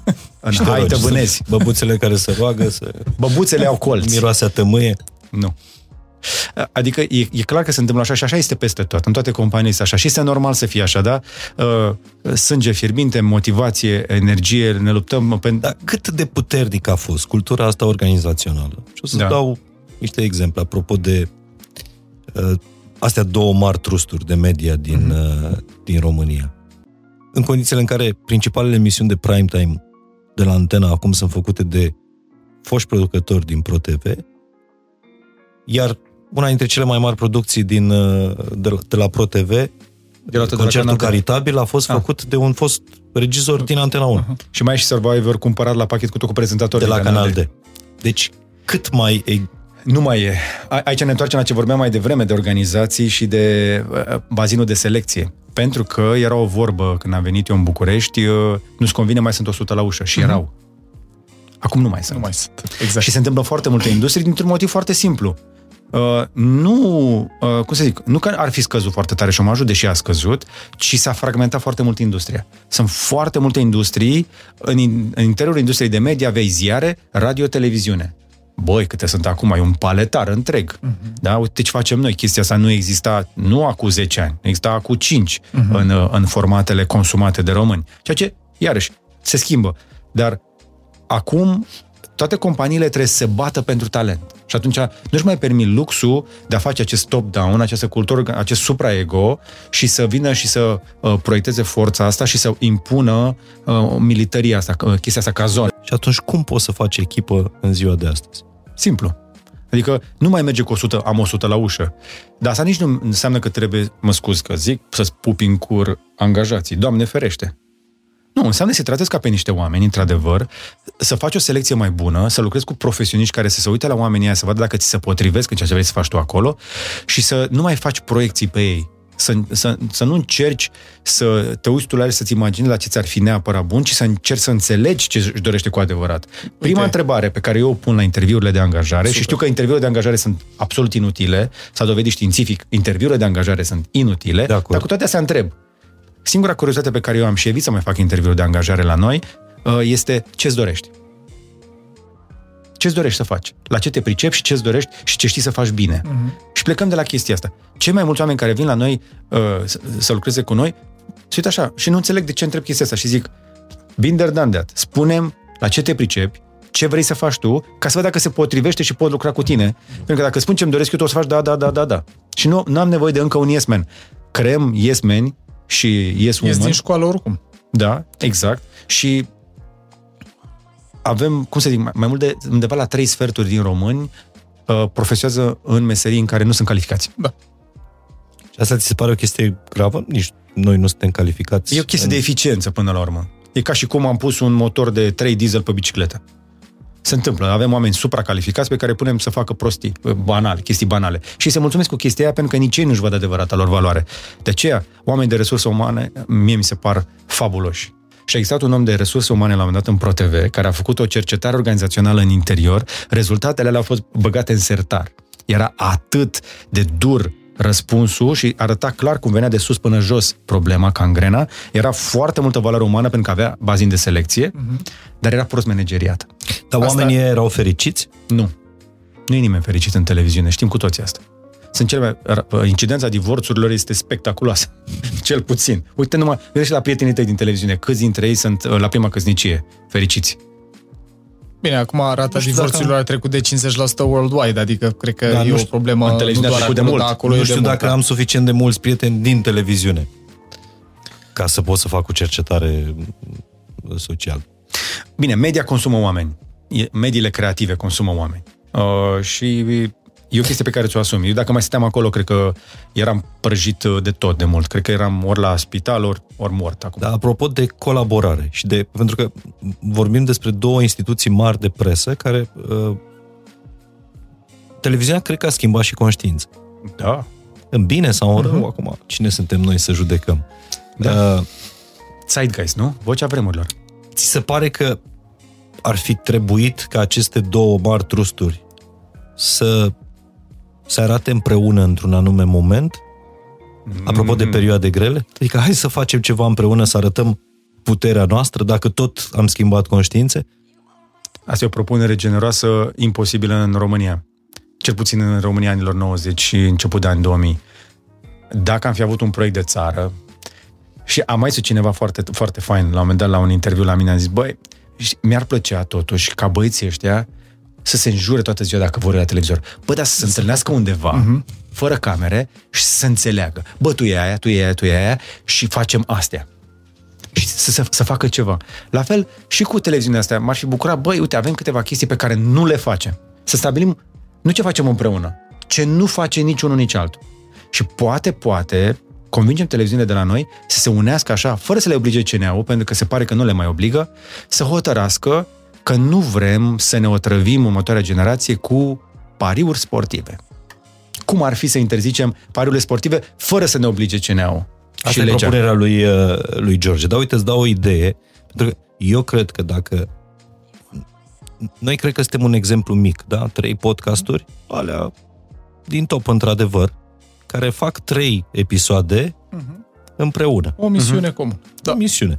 Da. Uite ce s-a întâmplat în Olanda și la ce scară se întâmplă în, în Olanda. S-au aliat primele 10 posturi de radio și primele 3 televiziuni și au creat, cum s-a întâmplat la noi cu concertul umanitar de pe, pe Stadionul Național, și au creat un program de dimineața și până seara comun cu prezentatori veniți de la toate cele trei stații de televiziune și de la toate cele 10 stații de Asta radio. E. O să zic și rezultatul. Ce înseamnă puterea lui împreună. Uh, adică uh, matinalul acestui post a fost prezentat de doi foști colegi de matinal radio care nu-și mai vorbeau de nu știu câți ani. Uh-huh. Unul s-a dus la un post de radio, celălalt a rămas în continuare la radio respectiv. S-au unit după câțiva ani pentru scopul ăsta. Și campania asta umanitară în Olanda a strâns acum două săptămâni până în momentul ăsta 100 de milioane de euro. Asta e. Și uite, a mai fost exemplu cu Les 2 Romania, unde uh-huh. într-o zi vreau să curățăm toată țara și câte sute de mii de persoane au raliat acolo. Au mai fost protestele anti-Dragnea, 600 de mii de oameni care aveau, iar era o misiune de ce vrei să scapi. Exact. Sau ce nu-ți dorești. Eu cred că la noi asta e provocarea, să putem să coalizăm în numerele alea și în spiritul a ceva ce ne dorim, nu a ceva ce nu ne mai dorim. Să construim, nu să dărâmăm. Aia e treaba. Da, dar cum? Că, uite, noi putem să vorbim despre chestia asta mai multe ore fără să ne repetăm, mm-hmm. dar nu vom găsi o soluție.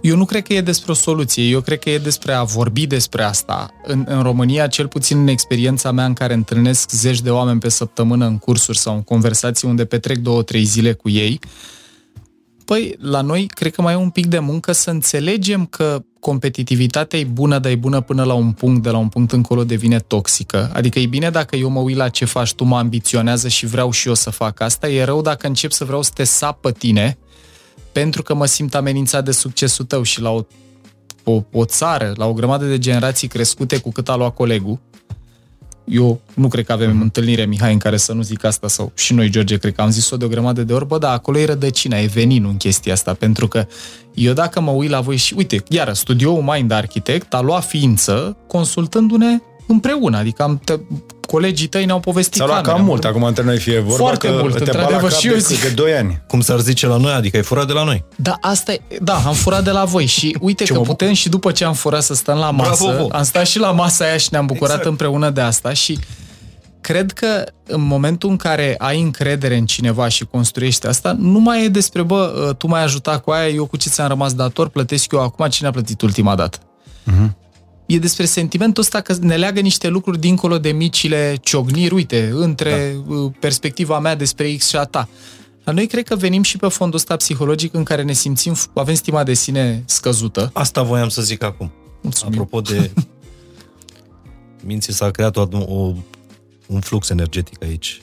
Zici? Inconștientul colectiv. Bzz, am auzit de o bacterie care respiră cu electroni. O fi aici. Bun, revenim de la off-topic. Da. Ăla sunt eu, eu de raiez. Despre e asta bun. e vorba. E pe relaxare. Noi putem să colaborăm da. pentru că noi, din câte ne știm uh, unul pe celălalt, avem stimă de sine. Și... Nu, nu, nu, nu. Hai, hai, hai să zicem mai pe șleau. Nu cred că mă ajută la ceva să-mi fie frică de oricare dintre voi doi. Asta, e, e și utilitatea practică, mi se pare excelent Uite, George mi-a spus mai devreme că a fost la Ai Umor, da, invitat da. special, da. a făcut un roast în care uh, a avut și o glumă despre Radio Zoo.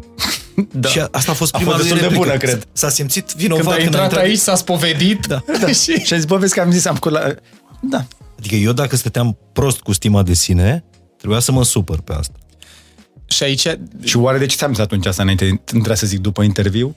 Nu, dar vezi, la, la români, chiar și când faci un, un roast, trebuie să spui, a fost un roast. Da. A fost o glumă. A fost o glumă. Păi, cred că mesajul pe care noi vrem să-l transmitem nu e că e ok orice, că ar trebui să colaborăm indiferent cum ne purtăm unii cu alții, că nu e despre asta. Nici cercetarea, nici biologia noastră nu ne permite să rămânem în spațiul mm. ăsta de încredere și colaborare indiferent ce facem.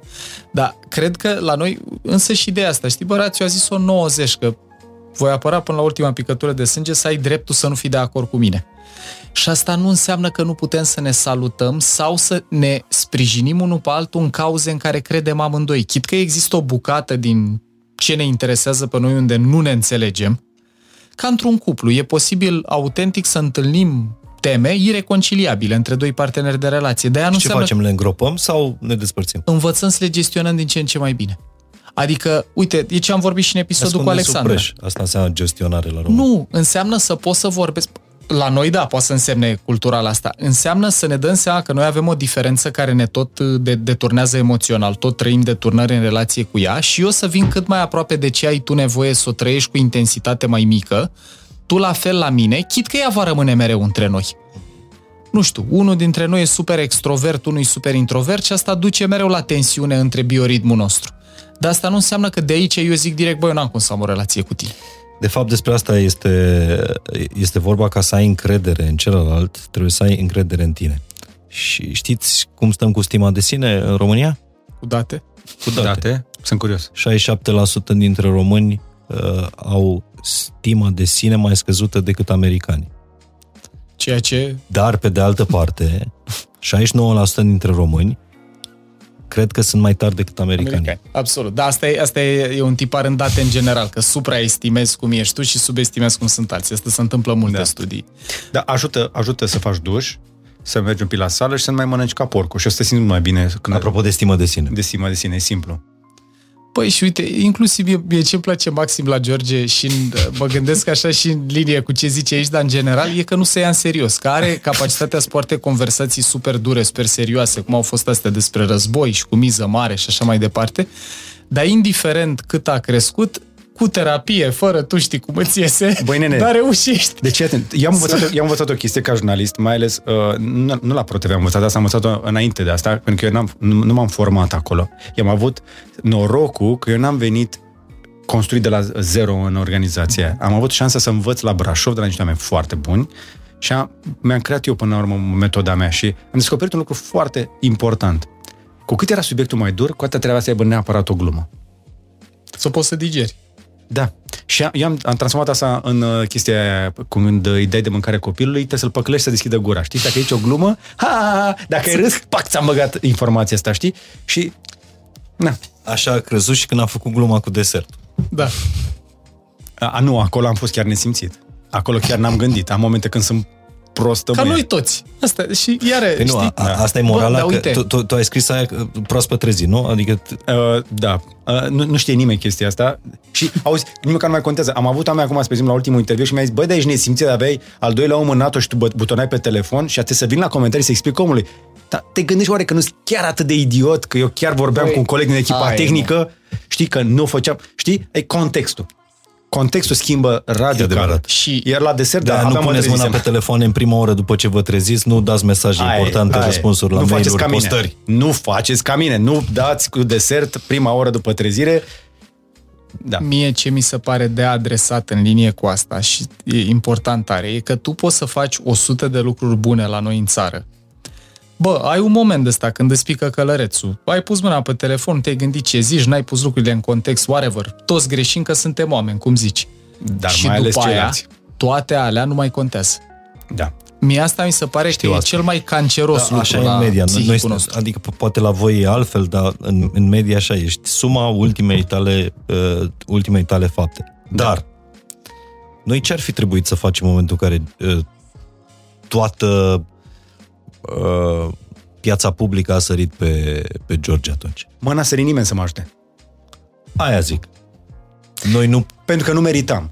Era prea hot și nu, poți, nu bagi mâna să scoți cartoful din jar în momentul ăla. Lasă că se mai recește un pic. Știi că acum e teoria asta, că dacă, e, dacă, ta, dacă neutralitatea e de fapt uh, semn că ești pe, de partea agresorului.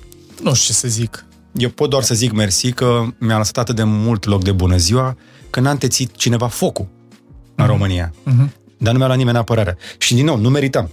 La fel cum era formulată, dar numai, numai un singur om care nici măcar nu sunt prieteni, suntem doar colaboratori, să zicem așa, de business, ne, ne întâlnim ocazional și mi zice, bă, uite, îți scriu, fix pentru că nu suntem prieteni și, dar știu că putem vorbi profesional. Uite, hai să-ți explic din punct de vedere de comunicare publică ce ai greșit. Uh-huh. Și gândește-te tu dacă ai greșit. Pentru că eu eram și bățos pe chestia, eram foarte pornit, uh-huh. eram atât pe atât de mult cortizol, că gata, eram numai pe emoție și eram în fight, uh-huh. știi? Uh-huh. Și mi-a explicat chestia și am, i-am, dat, i-am spus și eu înapoi și am, am căzut de acord că, bă, într-adevăr, știu că, înțeleg că am greșit, dar... Și de ce nu ți-a sărit nimeni în apărare? E o explicație pe care o, o găsesc acum. Pentru că atunci când greșești, nici lor, când, când a greșit fiecare dintre prietenii tăi, nici lor probabil nu le-a sărit nimeni în apărare. Mie mi s-a întâmplat asta. Eu am avut un moment păi ăsta foarte, am, foarte nasol. Eu am sărit. Eu am avut chestii la care am intervenit și nu neapărat să iau apărarea cuiva, ci să încerc să clarific contextul. E foarte important să, că atunci când se întâmplă ceva, să ieși să spui contextul. Și chiar dacă băiatul a făcut o chestie super nasoală sau fata aia, băi, încearcă să asculți. Nu cred că un om se transformă peste noapte și cea mai recentă faptă a lui îl va defini. nu-i, nu, nu-i se schimbă softul peste noapte. Eu cred că de multe ori în situații din astea, cum a fost și la noi, cu neuroștiința la clasă, apropo de ce e util uh, să faci în momentele astea. Păi da, da, eu atunci am încercat să practic ce predic și mi-am dat seama că, ok, indiferent ce simt eu personal față de mesajul ăsta, cum a fost scris, unde a fost scris, indiferent de percepția mea, eu trebuie să mă calmez că eu nu gândesc clar acum. Hotărât am zis, eu nu răspund nimic, o zi mă gândesc, reflectez, vorbesc, îi povestesc Alexandrei, mă descarc a fost mai deștept ca mine la asta. Cu mintea de după, da, e o chestie pe care, cum să zic, am și văzut-o, nu știu, la Dragoș Bucurenci, cu care sunt prieten apropiat, am văzut ce se întâmplă când răspunzi la cald, unde iar ăsta e un om care a făcut o grămadă de lucruri bune și când a lucrat la Mai Mult Verde, câte proiecte a făcut pentru protecția mediului. Și a fost un moment când s-a reîntors în mediul corporei din niște motive profund personale care n-au nicio legătură cu ce ar trebui să știe sau nu publicul, unde toată lumea a sărit pe el pentru că face asta, că ne înșel, că e firescă reacția asta oamenilor. Ca și la noi, dacă au venit niște neurocercetători care au spus erori fundamentale în podcast, e firesc că oamenii care credeau și aplicau să zică, bă, stai un pic, că, cum adică erori fundamentale?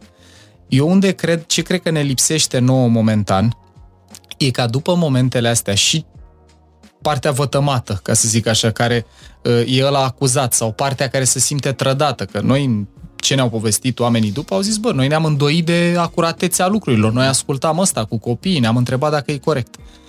În momentul ăla de luciditate de după, hai să cercetăm un pic mai bine, bă, chiar așa e, noi, de exemplu, după momentul ăla, când a trecut reacția emoțională, ne zis, bă, chiar e greșit ce spune, mai să ne uităm un pic, ce propun cercetătorii? Sau care e diferența între ce spunem noi și ce spun ei. Și iar am ajuns la higher purpose-ul ăsta ulterior, în care inclusiv Nicoleta de la Decât o revistă, care a făcut reportajul ăsta, de-l numeam și în, în Fine Architect, în ultimul, în, în discuția de la, de la noi din studio, Zic, bă, voi vreți același lucru în esență, adică nu e o mare diferență. E despre a comunica știința, e despre a ajuta oamenii să trăiască mai bine, înțelegându-și psihic. Că trebuie să vă aliniați limbajele. O dată și doi, eu cred că pe noi ca țară ne-ar ajuta enorm să plecăm de la prezumția de nevinovăție. Adică că ăia cu podcastul care au dus informația aia la clasă, că aia a fost o problemă, că ne-am dus în mediul academic și ministerul care a, a avut deschiderea să zică, da frate, dacă ne-ați prezentat, uite, că copiii vor, profesorii vor, hai, să nu plecăm de la prezumția, oameni răi, n-au verificat, au vrut să păcălească copiii, ce caut asta? Și revenim la o idee de la începutul podcastului, succesul lor e și succesul nostru. A, în, despre asta e vorba, că noi în esență ce facem? Noi amplificăm cu misiunea podcastului ăstuia comunicarea științifică în general. Acum, eu o să vă spun ceva mai de suflet, așa că asta e, yeah. asta e marketarea mea. Ah, emoție. Eu mi-am dat seama că în momentele astea grele, uh, apropo de momentul de care a povestit George, momentul de care ai povestit tu, ai lângă tine familie. Și când zic familia, nu zic copiii mei, soția mea, mama, tata, necondiționat zic, vor, lărgesc familia la nivel de trib. Uh-huh. De oamenii cu care îmi petrec foarte, foarte mult timp. Am văzut o cercetare, vreo 90 de mii de ore din viață, mai mult decât cu familia de acasă, și ne le petrecem la muncă. Uh-huh. Practic, ăia devin uh, familia noastră. Așa că uitați-vă la oamenii din jurul vostru, ăia care contează, cu care aveți cele mai multe interacțiuni. Și gândiți-vă dacă, în cazul unei erori, greșeli, gafe, a voastră, cum ar reacționa ei? Dacă ar avea în continuare încredere în voi. Dacă nu, înseamnă că nu sunteți în familia care trebuie. Eu cred că suntem niște fericiți, toți trei, că stima asta de sine pe care o avem vine și de la faptul că avem ne, în spate ne o familie, un trib. Ne simțim în siguranță. Exact. Eu aș construi pe ideea ta, Mihai, cu o completare, că e contraintuitiv un pic, mă, dar are multă valoare pentru conversația noastră asta în momentele alea e util să te duci înapoi la trib, să te liniștești, să te reglezi acolo. Că și pe mine m-a ajutat să am, să am pe Alexandra aproape, m-a ajutat să am colegi aproape care m-au ajutat să, că am primit mesaje de la prieteni care au spus, bă, stai liniștit, așa se întâmplă când încerci să intri în mediul academic, în public, liniștește-te, faceți bine ce faceți, e ok. După, și aici e partea complicată, aici e exact motivul campaniei Marea Păcăleală, e exact motivul pentru care facem ce facem, trebuie să pot să mă uit cu ochi buni și la oamenii care m-au enervat în prima fază. Asta e pasul 2. E pasul 2 după ce te reglezi emoțional să poți să te întrebă e ceva din ce spun oamenii aia ce poate fi adevărat. Noi ca urmare, concret, Walking the Talk, ca urmare a momentului ălui, am pus surse la toate episoadele și în Anchor FM și în Spotify, peste tot, pe site avem un ghid al ascultătorului cu cum trebuie să asculți podcastul ăsta, că el nu ține loc de prescripție medicală sau terapie, pentru că am înțeles că e și adevăr în ce spun oamenii. Cred că aici e provocarea pentru noi ca țară să nu fim de acord cu cineva, să ne enerveze și după aia să putem să lăsăm loc de bună ziua, să putem să... Chit că e peste o săptămână, peste trei zile, cum George Acu zice, bă, am greșit, am fost dobitoc în momentul ăla, sau cum ai zis, am, n-am gândit. Dar să... cu siguranță am învățat din momentul Asta e, să ai luciditatea aia când o comis să te gândești, iar când te supără alții să zici, bă, e totuși ceva da, legitim. Da. Ce am citit despre mine... Asta, eu de te încurajez să nu citești de asta. Pentru că ai zis să luăm feedback de la cei care îmi spun că poate au dreptate și am luat feedback de la toți. Am luat feedback. Dar am tu ai luat feedback în orele alea, în primele ore. Am un trend cu vagoane frigorifice plin cu carne. Ați lucrat vreodată în echipe toxice? Și ce înseamnă o echipă toxică? Eu cum n-am lucrat foarte mult ca angajat, trebuie să recunosc că am lucrat într-o echipă unde aveam un șef suficient de perfecționist că țineam un Excel cu tot ce fac în fiecare zi, că eu aveam un rol din ăsta în care trebuia să produc bani, să strâng bani. Făceam fundraising, vânzări, uh-huh. zona asta. Și eu eram, aveam un target și gândul meu era, bă, dacă nu mi-ating targetul, eu trebuie să justific cumva aici că eu totuși fac treabă, chit că, na, în fundraising nu ține mereu doar de la care strânge fondul, dacă iese sau nu, ține și de organizația parteneră dacă vrea proiectul ăla sau nu. Și uite, asta, de ce îl dau exemplu aici? Nu era o echipă sau o cultură toxică, dar era un context în care eu îmi investeam energie zilnic, nu n-a produce valoare pentru organizație, ci n-am apăra de propria mea organizație. Ăsta e un indicator psihologic bunicel. Dacă eu observ că investesc o mare parte din zi făcând lucruri care să mă apere de proprii mei colegi, ăla e un indicator că nu sunt în cea mai bună cultură. Mm-hmm. George? Am avut un șef pe care, la care am ținut foarte mult și care, pentru că familia lui era la serviciu și nu era acasă, o luase un pic razna. Mm. Și ajunsesem să urlăm unii la alții și mai aveam un pic să ne luăm la bătaie. Și a trebuit să ies din echipa aia a fost nevoie cu acordul șefilor să ne separăm. Deși lucram excepțional de bine împreună când reușeam să fim, uh, să ne aliniem. Deci apar momente când chiar și cu oamenii pe care îi apreciezi, pe care îi consideri bun profesioniști, pur și simplu nu poți lucra. Nu te mai poți alinia cu ei.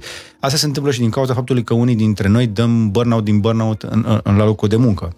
Și cred că eram și eu și era și el în același timp acolo. Și știi? acolo pa empatie, pa autocontrol, pa discernământ. Deci echipele fac burnout. Da. Și proiectele fac burnout, nu doar oamenii. și să ne oferim sprijin unii altora este iarăși o poveste. Dacă ăla are o perioadă proastă, e un liability, nu mai este un asset. Adică noi, uh, cum să zic, declasăm foarte repede valoarea oamenilor pe chestii foarte mărunte și foarte scurte. Adică, Ultima performanță, cum ziceai. La un moment dat, efectiv, am, uh, am defulat, că nu se zice refulat, am defulat, iarăși, în, uh, la un moment dat am dat o chestie pe story și am zis, bă, da, Bă, da, mă știți. Da? Mă știți, sunt la vedere de 20 aia, de ani. Aia, da. Băi, sunt, nu, cum să zic, nu m-am, nu m-am transformat ieri, da? Nu sunt cu totul alt om și sunt la vedere, îmi știi numele, îmi știi și adresa. Asta am și zis uneia dintre trolii ăștia. Zic, bă, fii atent, uite, eu sunt dispus să ascult ce ai să-mi spui cu o singură condiție. Cuvintele astea cu FMM și cu familie și cu nu știu ce, vino și spune-mi-le față în față. Uite, asta e adresa de la studio, este publică, vin aici. Și ce a făcut cu conversația asta? A pus-o pe Reddit și a zis, Buhnici mă cheamă să mă bată. Buhnici pentru noi este Mircea Badea 2. Uh, mm, n-aș vrea să fie nevoie să mă bat. Nu, dar am văzut că te-ai apucat de... Nu, nu, nu, nu. Nu? Nu, nu e adevărat. Să scape de stres. Dar e- a- apropo, da, pompet, știi cum, uh, scot, Cred. scot stresul, e Cum? zâmbind. Cum îl sc- scoți? Ca tine. Sport. Din echipă? Din echipă, uh, team building-uri. Ajută foarte mult. Mai bem ceva, mai Uite, povestim. eu sunt curios cât de des face sau cum arată asta. Eu chiar mi-ar plăcea să învăț asta. De câteva ori pe an le facem. Da. Și, și Lorena are un termometru foarte bun, pentru el le simte. Zice, bă, vreți să băgăm un team building. Uh-huh. Îi, îi strângem, îi îi adunăm, facem într-un loc uh, în ăsta fancy, acum am fost la Cantacuziune, am făcut degustare de vinuri. Uh-huh. A fost o notă de plată foarte interesantă, dar pe aia m-am gândit, o trecem la investiții. În viitorul organizației. Asta mi se pare că uh, spunea Seth Godin, apropo de uh, valoarea unei, unei echipe.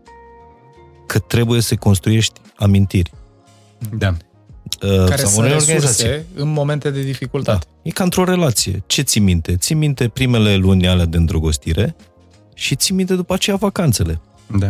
Așa și într-o echipă. Amintirile se construiesc în... uh, Da, dar mai e ceva. Adevăratele relații se cimentează la greu, în continuare. Da, eu vorbesc nu de cimentare, de amintiri, de, ci- de poze.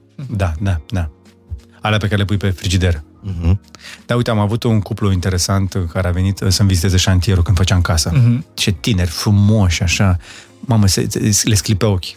Au divorțat. Mm, mm, Nu da fast forward. Habar n-am ce au făcut. Însă au venit împreună să-mi vadă casa, că ei vor neapărat să-și facă o casă. Și mă uitam așa, la ei, erau destul de tineri. Și bă, da, de, de ce vreți voi casă? Păi, uh, ne iubim și vrem să ne facem o casă, suntem împreună de un an și termina, vrem să ne așezăm la casa noastră. Și zic, și cu ce vă ocupați? Eu făceam terapie de cuplu acolo da. și zic, păi uite, noi lucrăm în companie, nu știu ce, așa, ok, și cât timp petreceți împreună? Păi weekendurile și ce faceți noi, că city break-uri, ne plimbăm, ne distrăm împreună. Nu o să mai faceți asta. Și zic, da, da, știți că chestia asta o să dispară. Da. Un șantier tipic în România durează între 2 și 4 ani, acum o să crească la 5-6 și m, două treimi din cei care construiesc case nu mai trăiesc după aia în ele, uh, jumătate divorțează pe parcursul șantierului, am aruncat și cifrele în astea așa și zic, știți că- care e problema cu șantierul? E o traumă. Voi ați avut vreun incident greu prin care ați trecut, care să vă testeze relația? Adică, nu știu, o boală, o mormântare, un incident de familie, un faliment personal, cineva și-a pierdut jobul? Nu. Deci relația voastră este perfectă până acum, da. Bucurați-vă de ea. Amânați casa, Da. da. nu e pentru voi. Adică eu cu Lorena ne-am certat și noi aveam, noi aveam o relație solidă.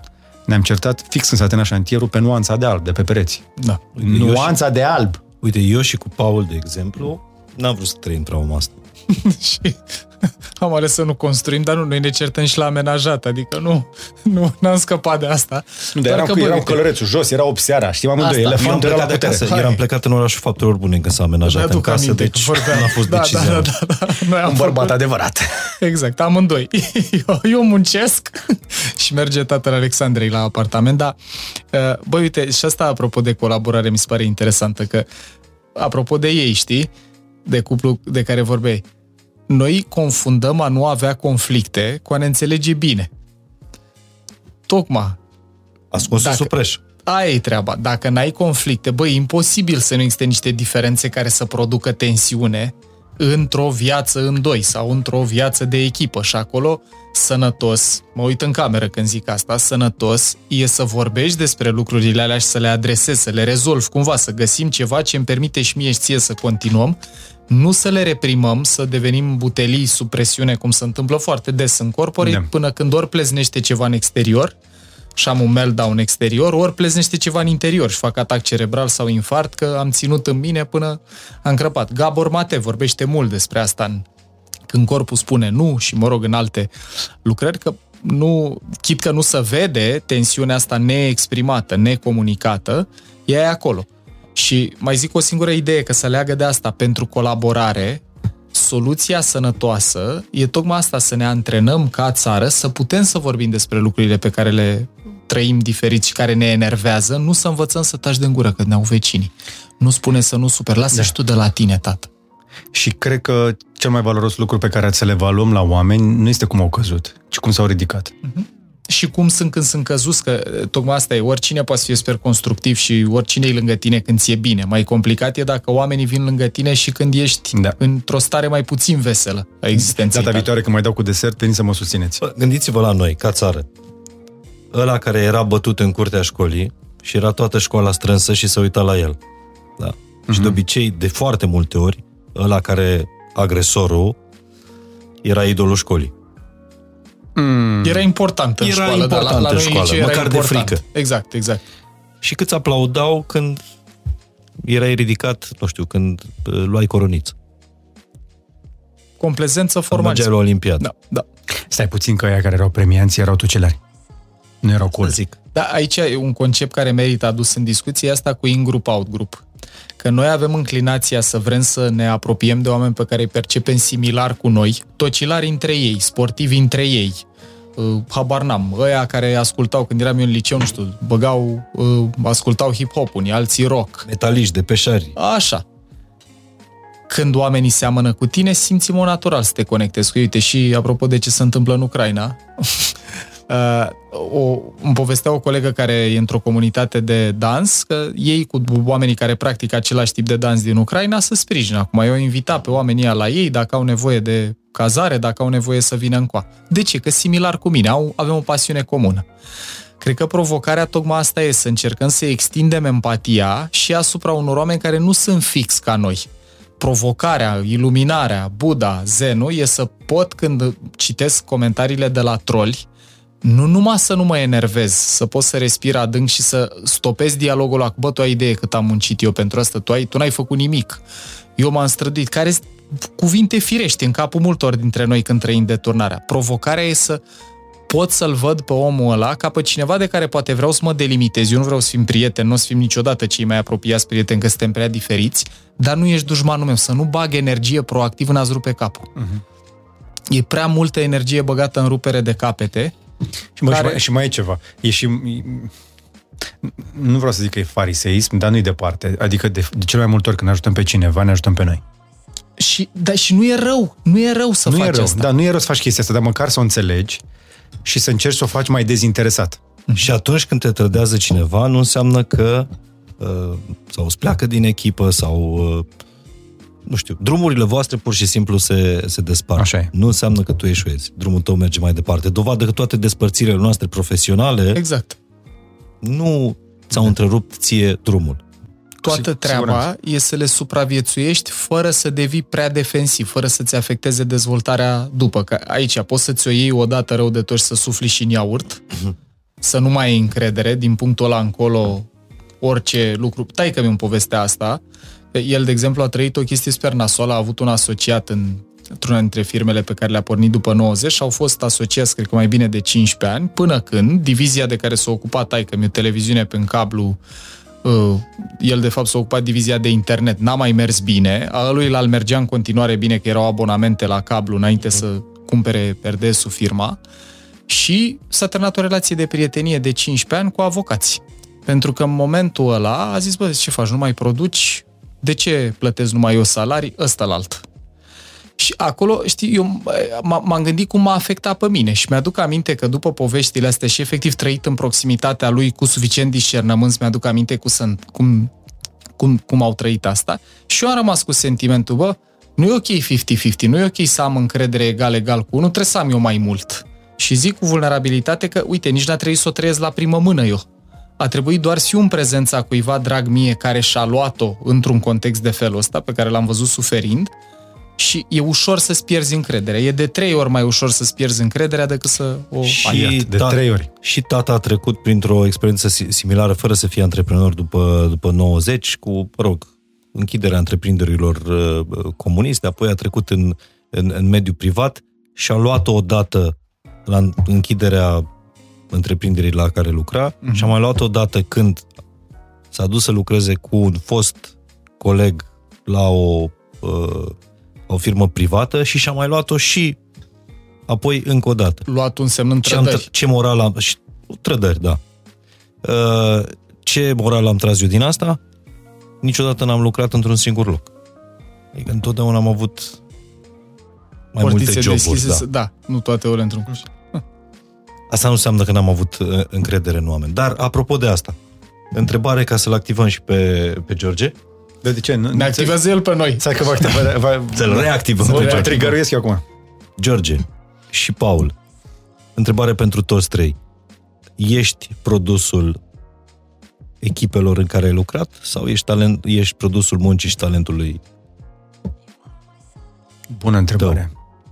Am zis că o punem încă de la episodul de la Fine Da, dar încă n-am un răspuns uh, complet, pentru că cu toți ne Vrei să o dăm la considerăm... tine?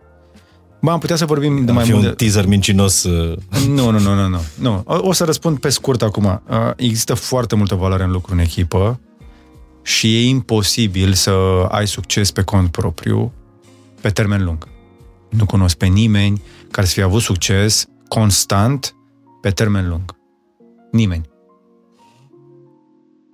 Deci, da, sunt, într-un fel, succesul meu este rezultatul trecerii prin mai multe echipe, dar uh, văd uh, pe parcursul întregii cariere o, un, uh, un fir roșu în ăsta de voință foarte puternică care m-a tras și să știi că am fost uh, rezistent la a trece într-o echipă în alta. Am avut uh, momente când uh, oportunitatea se vedea clar, eram într-un loc care nu mai era ce trebuia și aș fi vrut totuși să rămân. Și am stat, am stat, am stat, am stat până când a existat un po- point of no return. Că am mai vorbit de asta, de point of no return. Da. Adică, că în momentul în care am zis gata până aici, și în momentul ăla nu m-am uitat înapoi. Mhm. Și am primit uh, contraofertă, oportunități mult mai bune, n- am zis nu. Odată ce am luat decizia că plec, sunt bun plecat. Nu știu cât de sănătos este și lucrul ăsta, că mi-ai zis tu că nu e neapărat cea mai bună variantă. Poate să arate stil nesecurizant din ăsta de atașament, dar nu e obligatoriu să fie rău, depinde de ce vreau să te întreb și chiar eram curios în timp ce povesteai, ai mai ai lăsat loc de bună ziua, ați rămas în vreo formă de relație, nu să te duci să lucrezi iar. Și dacă ați rămas în vreo formă de conectare. Peste tot. Uh, e, Aia e. mă, da, problema mea știi care este? Că eu între, nu întrețin relații constante cu prea mulți oameni. Adică, da, pot să mă să dau bună ziua și să mă duc oriunde. În momentul ăsta pot să o zic fără reține că uh, sunt cel puțin trei televiziuni care m-au ofertat activ. Și sunt recunoscător fiecare dintre ele. Faptul că nu am răspuns la chestia asta e că nu mă pot eu decide. Dar, din nou, cred că dacă aș fi fost eu în locul lor, la cât de multă liniște s-a făcut, deci, bă, e nesimțit sau se gândește, se mai gândește încă? Eu încă mă mai gândesc. Și de multe ori mă gândesc și eu la chestia asta. Bă, dar ăla de ce nu mă răspunde? Că l-am întrebat o chestie cu o lună, două, trei, cinci. Mie, din ce descrii, mi se pare super valoroasă și asta, să vedem cât de mult te rodează încrederea, tăcerea Da. într-o relație. Bă, spune Așa este. nu te plac, ești urât, nu vreau să fiu cu tine, nu mă interesează oferta ta, vreau altceva, dar dăm closure. Umplem golul ăsta de cunoaștere care o să mă ajute să înțeleg de unde n-a mers. Și atunci lumea o să spună că îți place mai mult să lucrezi pe cont propriu decât în echipă. O, nu. Uitând să uh, se gândească că tu, de fapt, ești într-o echipă acum. Toată lumea se miră când aud că noi avem 13, 14 oameni în momentul ăsta full-time. Mai mult decât multe redacții. Da, și exact. Și mai avem și o listă de colaboratori uh, externi cu care lucrez și ai fi surprins. Unii dintre ei sunt mega profesioniști, inclusiv din televiziune. Adică am ajuns noi să captăm talent uh, din zone în care vedem că nu sunt uh, puse în valoare. Singure m, moduri în care am ieșit urât din anumite echipe și relații pe care nu le-am păstrat a fost cu oameni care m, uh, nu au înțeles că nu mai era pentru mine acolo cât am simțit eu că eram pe creștere, la un moment dat am avut o înțelegere foarte faină cu unul dintre cei mai importanti șefi din cariera mea, nu, nu o să-i spun numele din respect, dar am avut o înțelegere și a, a, ne-am înțeles așa. Mi-a- Într-o zi m-am dus în birou frustrat că nu puteam avansa pe un proiect pe la care lucram. Și zice, George, trebuie să înțelegi că aici atât se poate. Super frumos. Super Am frumos. apreciat foarte... Bă, în, într-o singură frază m-a, m-a liniștit, mi-a dat de înțeles și zice, uite, încearcă să faci ceva în contextul ăsta, dar mai mult data nu se poate. Du-te și fă, fă tu la proiectele tale, că aici atât se poate în momentul ăla. Nu-i de acum, e mulți ani în urmă. Tu da? dorind să faci tot proiectul ăsta, tot uh, ecosistemul ăsta pe care l-ai tu, în interiorul în locului. interiorul locului respectiv. Și am mai avut o înțelegere tot așa în care a zis, uite, uh, vezi de ale tale și când nu o să mai fie locul potrivit și te anunț eu. Și asta mi-a câștigat maxim respect și am, am extins cât am putut de mult perioada în care am rămas în locul respectiv.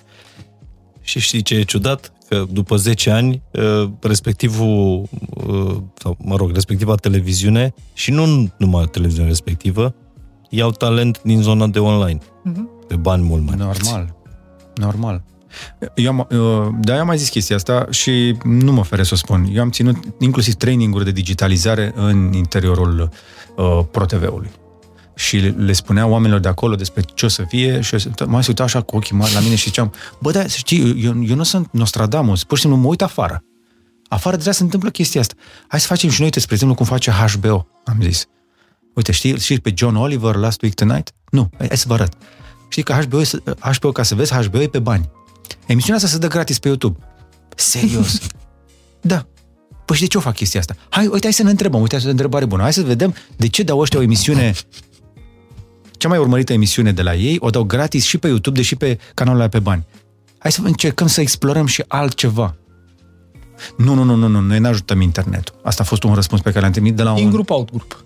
Da. Iar, noi suntem televiziunea la internet, aici se termină bariera și e tot în linia asta, că vezi, în orice exemplu pe care îl dăm e o constantă și constanta e că mi se pare că ceva e prea diferit de mine și de înțelegerea mea, devin rezistent. Încep să spun nu, încep să mă delimitez, fix da. reacția asta. Omul care mi-a dat 10 răspunsul ani mai ăla, târziu? 10 ani mai târziu, este. în ce industrie? În online. Evident. E un pionier al online-ului, cum se zice. Uh, hmm. Deși cred că suntem încă la început. Uh, da, Paul, produsul echipei, al echipelor sau rezultatul muncii și talentului și a tot ce te mai recomandă? Băi, eu o să zic foarte deschis aici că pentru mine Mind Architect, de când a apărut în viața mea, mie mi-a dat reset un pic la chestia asta. Adică eu am fugit din experiențele tatălui meu cu antreprenoriatul, din trădări sau lucruri din astea pe care le-am trăit și eu la primă mână, conflicte în care am pierdut prieteni cu care pornisem activități antreprenoriale, am fugit cât am putut de a lucra în echipă. Am avut chestia asta, băi, eu trebuie să fiu safe eu, omul firmă, faptul că am zis da la invitația aia făcută de Tudor Dorin și Anca în 2019 și că am văzut cum să poate împreună aceeași misiune de a ajuta oamenii să cunoască mai bine și să integreze neuroștiința și psihologia în viața lor, pe mine m-a resetat, ultimii 2-3 ani m-au resetat la nivel personal. Am ajuns de la omul armată la tot așa 12-13 colegi care lucrăm full-time împreună și Mihai, zic acum în linie cu întrebarea asta, 2 ani, jumate, 3 mai târziu, nu-mi imaginez viața altfel. Nu mai pot imagina cum ar fi să fac chiar totul singur. Trebuie să, cum să zic, s-ar putea să fie oameni care să uită la noi și, și eu trăiesc momente din astea și în conflicte cu Alexandra sau în conflicte în echipă în care îmi apare stilul evitant ăsta de atașament care e la baza primilor mei doi ani din viață, ce dracu am eu nevoie să negociez toți oamenii ăștia? De ce nu pot să decid eu singur? Că dețin organizația, da, oricum da, da. fără mine nu, nu știu ce. Dar în momentele alea îmi dau seama, bă, asta e mecanismul defensiv care vorbește din tine, e rana asta de respingere care vorbește acum, respiră. Uite, și la conflicte. Vă zic și din weekend, am avut un conflict cu Alexandra pe teme pe care avem noi conflicte în general. În primele momente după conflict, ce îmi trebuie mie relație de felul ăsta, să trebuiască să justific, să nu știu ce. Am mers 14.000 de pași, eram la Brașov, m-am plimbat toată ziua, seara, și ea mi-a dat mie un mesaj foarte apropiat și eu i-am dat ei unul pe care a zis că vrea să-l salveze. Este unul din puținele mesaje în care recunoști că greșești. Ai fost romantic, Paul? Nu, am fost sincer și am spus că îmi pare rău, îmi par, nu sunt de acord cu tine, dar îmi pare rău că felul în care am reacționat te supără și te rănește lucru pe care ea nu-l aude frecvent. Și dau exemplu ăsta de ce? Că, iar, diferențele vor fi mereu acolo. Eu când am cerut-o de nevastă, eram convins că o să avem în continuare diferențe, toată viața. Unele ireconciliabile. Dar asta nu e loc să nu poți să construiești cu omul ăla, chit că e o relație de cuplu, chit că e o organizație sau o țară. Acum vedem ce se întâmplă în seara asta, că George a spus Lorene că o să Am ajungă văzut, și el el de la aia să film. uită, Pe- George, nu de vă trei ori l-a speriați sunat, că el nu- n-a- El n-a văzut, dar de trei ori te sună Lorena până acum. Mulțumesc că mi-ai Îl zis. panichez acum și eu. De-aia n-am, Eu uite cum crește pulsul. de-aia am ceas fără notificări. Perfect. Nu mai bine mai lăsăm ceva și la mine? Ba da, Am putea. Uh, po- și poate ne povestești și tu. Pentru tine, cum? Nu, la, mi- Are la, talentul ăsta de te duce acolo, zi, Dar e zi, frumos. zici din relație, zi, zici chestii. Eu, deci nu am venit de aici în, și în niciun caz nu mi-am propus vreodată să vorbesc de chestii din ProTV. Uite, au trecut cât să fac uh, trei ani de când am plecat și Nici eu n-am zis Cum mă, din doar trei ani sau... Uite, da. Și nu, nu mi-am propus și nici nu, nu-mi doresc să zic chestii de felul ăsta. În- Încerc să le zic într-adevăr într-un sens proactiv. Dar nu m-a ajutat niciodată, nici, la, nici în interior și nici în exterior, să vărs chestii. uite, eu din locurile în care am plecat, nu am întors niciodată. Nici eu. Am vorbit cu oameni, chiar dacă au plecat, uite, a- acum am o relație chiar de colaborare cu fostul meu șef de la uh, Radio 21. Dar nu m-am întors niciodată acolo. În locul respectiv. De când am plecat din televiziune, nu am mai călcat acolo în televiziune, deși vorbesc cu oameni din televiziune uh, și mi-e foarte greu să zic atunci când sunt invitat la emisiuni că nu vreau să mai calc acolo. Și atunci tot am în refuzul. Uite, Poate ar Rană trebui să fiu mai- narcisică. Rană Cum? narcisică? Nu știu. S-ar putea să fie rană narcisică. O am și eu. vorbesc cu oamenii, dar nu mă Depinde duc acolo. cum. Nu vreau, pentru că am știut atunci când am plecat după ultima emisiune, am știut că e ultima mm-hmm. emisiune și am știut că nu o să mă mai întorc niciodată. Uite, povestesc și eu tot din registrul ăsta. Eu am avut o firmă împreună cu niște foști șefi. Când am lucrat în publicitate, am uh, pornit o firmă împreună. Dintr-o diferență de percepție și nevoi, ne-am certat foarte tare și eu în continuare trăiesc cu sentimentul ăsta că toate perspectivele au fost legitime. Pentru mine, la momentul conflictului, mi-aduc aminte și acum sentimentul ăsta cu unul dintre ei ajunsesem la un nivel de apropiere și de prietenie în care ne plimbam împreună pe străzi, mergeam la bazin, când și-a căutat casa am mers împreună, ne vizitam familiile, deci deveniserăm prieteni, mult mai important decât colegi, eram prieteni. Și la conflictul ăla, iar apropo de bagaj emoțional, îmi aduc aminte când ne-am certat, toți patru, eram patru parteneri, eu am plecat din sediu, și n-am mai călcat, nu în clădirea aia vreodată, în zonă n-am mai putut să merg câțiva ani.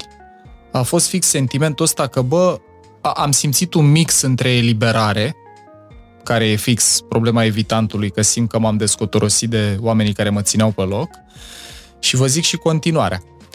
Nu mi-a părut rău de firmă sau de relația cu doi din cei trei foști parteneri ai mei, dar cu unul dintre ei îl și visam din când în când. Și în vise nouă ne apar lucruri pe care în stare conștientă nu le trăim. De ce? Că mie mi-a păsat de omul ăsta personal, nu doar Ah, ok. profesional. Mie mi-era prieten, a fost omul cu care am mers prima dată, nu știu, se întâmpla când eram semnificativ mai tânăr, am mers prima dată, nu știu, la pescariu la bazin și pentru mine era ceva așa să merg acolo, nu aveam bani, nu aveam nimic. Și toate momentele astea în care el m-a dus în altă lume, am avut acces la lucruri în relație cu el la care n-aș fi avut altfel, am rămas cu sentimentul ăsta și trei ani mai târziu, după conflict, i-am dat un mail, cred că la 11-12 noaptea l-am scris, în care i-am mulțumit pentru tot ce a însemnat el în viața mea. I-am spus că îmi pare rău că am avut nevoie de trei ani să înțeleg că și punctul lui de vedere era legitim în conflictul nostru. Nu sunt de acord nici acum cu el, dar pot să înțeleg că realitatea depinde de filtrele fiecăruia. Și după mailul ăsta mi-a răspuns, ne-am văzut, nu mai avem relația pe care am avut-o atunci, dar cumva simt că dacă îl văd pe stradă pot să trec să-l salut. Nu mai am probleme să mă duc în clădirea sau în Asta zona e o respectivă. Și asta Mare spun. lucru.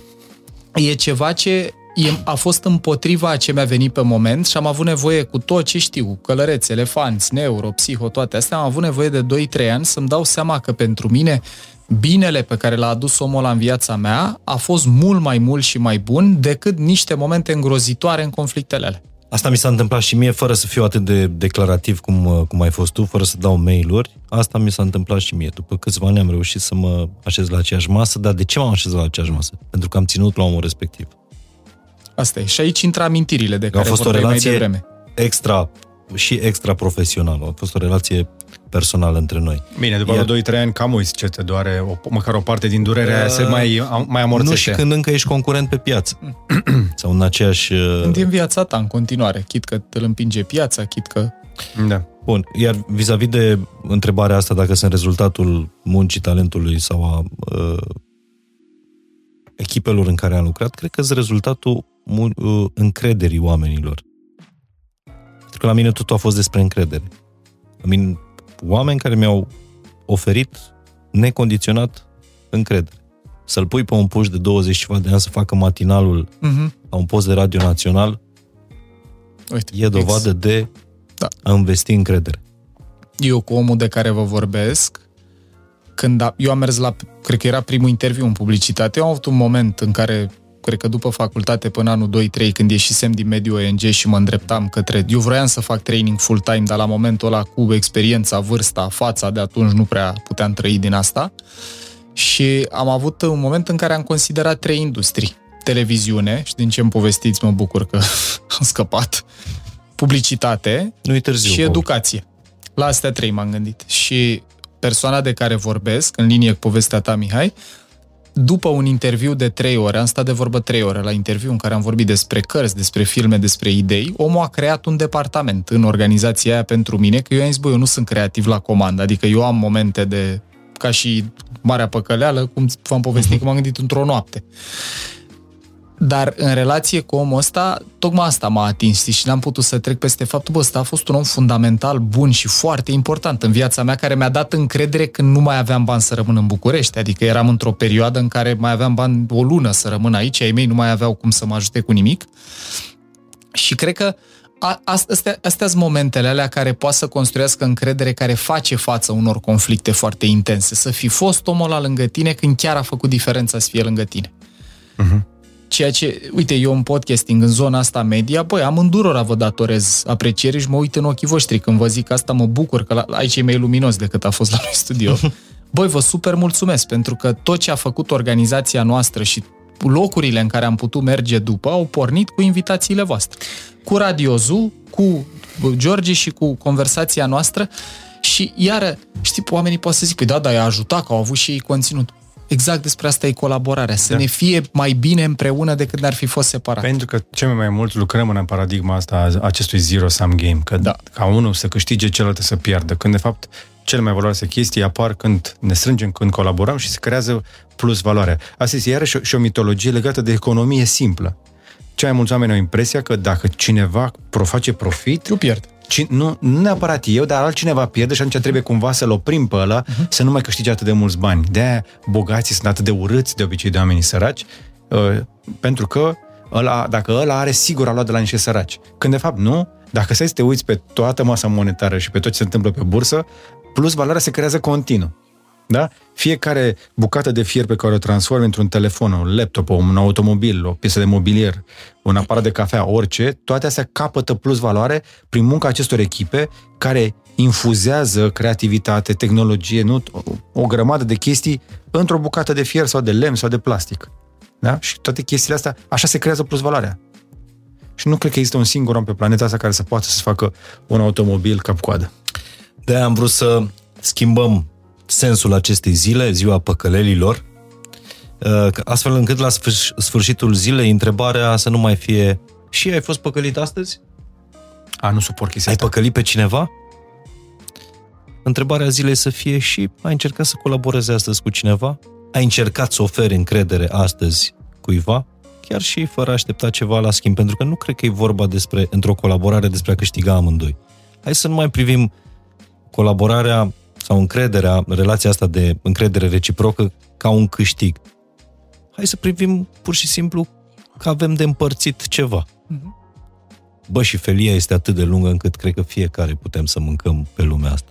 Știi că pe e, parcursul m, Marii Foamete, 46, 48, cam așa a fost, adică s-a murit, oamenii se mâncau între ei, efectiv. Undeva în nordul Moldovei, în povești că oamenii se mâncau între ei. N-au supraviețuit nici aia mai bogați, nici aia mai învățați, ci aia care au știut să împartă Era cu și cei de aproape. imaginea aia, știi, cu iadul în care oamenii stăteau în jurul cazanului cu lingurile foarte lungi și nimeni nu putea să ia din cazan și să-și bage în propria gură. Și ideea cum poți să supraviețuiești, ei au și te hrănesc pe tine, tu mă hrănești pe mine. E despre a recalibra Și atunci, înțelegerea dacă e despre bine, asta. dacă vin vremuri grele, dacă vin vremuri bune, important e să împărțim. Vă mulțumesc mult de tot că am împărțit și acest, uh, această masă împreună. Mai avem una. Mai avem una, episodul 3, cu care vom încheia Cel mai triumfal bun, această va fi cel mai serie. Triada. Triada, da? Pentru că totul e în crescendo, adică e, nici nu vă imaginați ce vă așteaptă Ce urmează acolo. la... Da. Mihai a avut un talent deosebit să scoată din noi emoția uh, și acum va trebui să redevenim pragmatici, așa că Pregătiți-vă. Țineți-vă bine. Acolo o să trăiesc eu de turnări emoționale. Uh, ne, v- ne vom vedea la informații uh, faine despre călăreț, Călăreț și, și și elefant, uh, unde puteți să mergeți chiar acum, pentru că ne-am publicat în aceeași Da, zi. e deja postat. Ce aveți? Clar. Și uh, uitați-vă și la ce am făcut la Fine Architect, pentru că a- acolo aveți fundația, aici aveți emoția și poate și facem ceva rentabil în toată chestia asta. Și dacă rezonați cu tot ce am povestit noi aici, dragilor, orice poveste despre colaborare, despre cum ați avut încredere și a ajutat sau despre cum n-ați avut încredere și n-a mers bine, hashtag Marea Păcăleală, ne-am bucurat maxim să citim despre ele. Inclusiv în comentarii puteți să lăsați, cum ar zice George, ajută la algoritm. Nu știu exact ce vrea să spună cu asta, dar... Avem încredere. Like-uri, Mergi pe astea, încredere. share-uri. Mulțumim fain. A fost mind și simplu.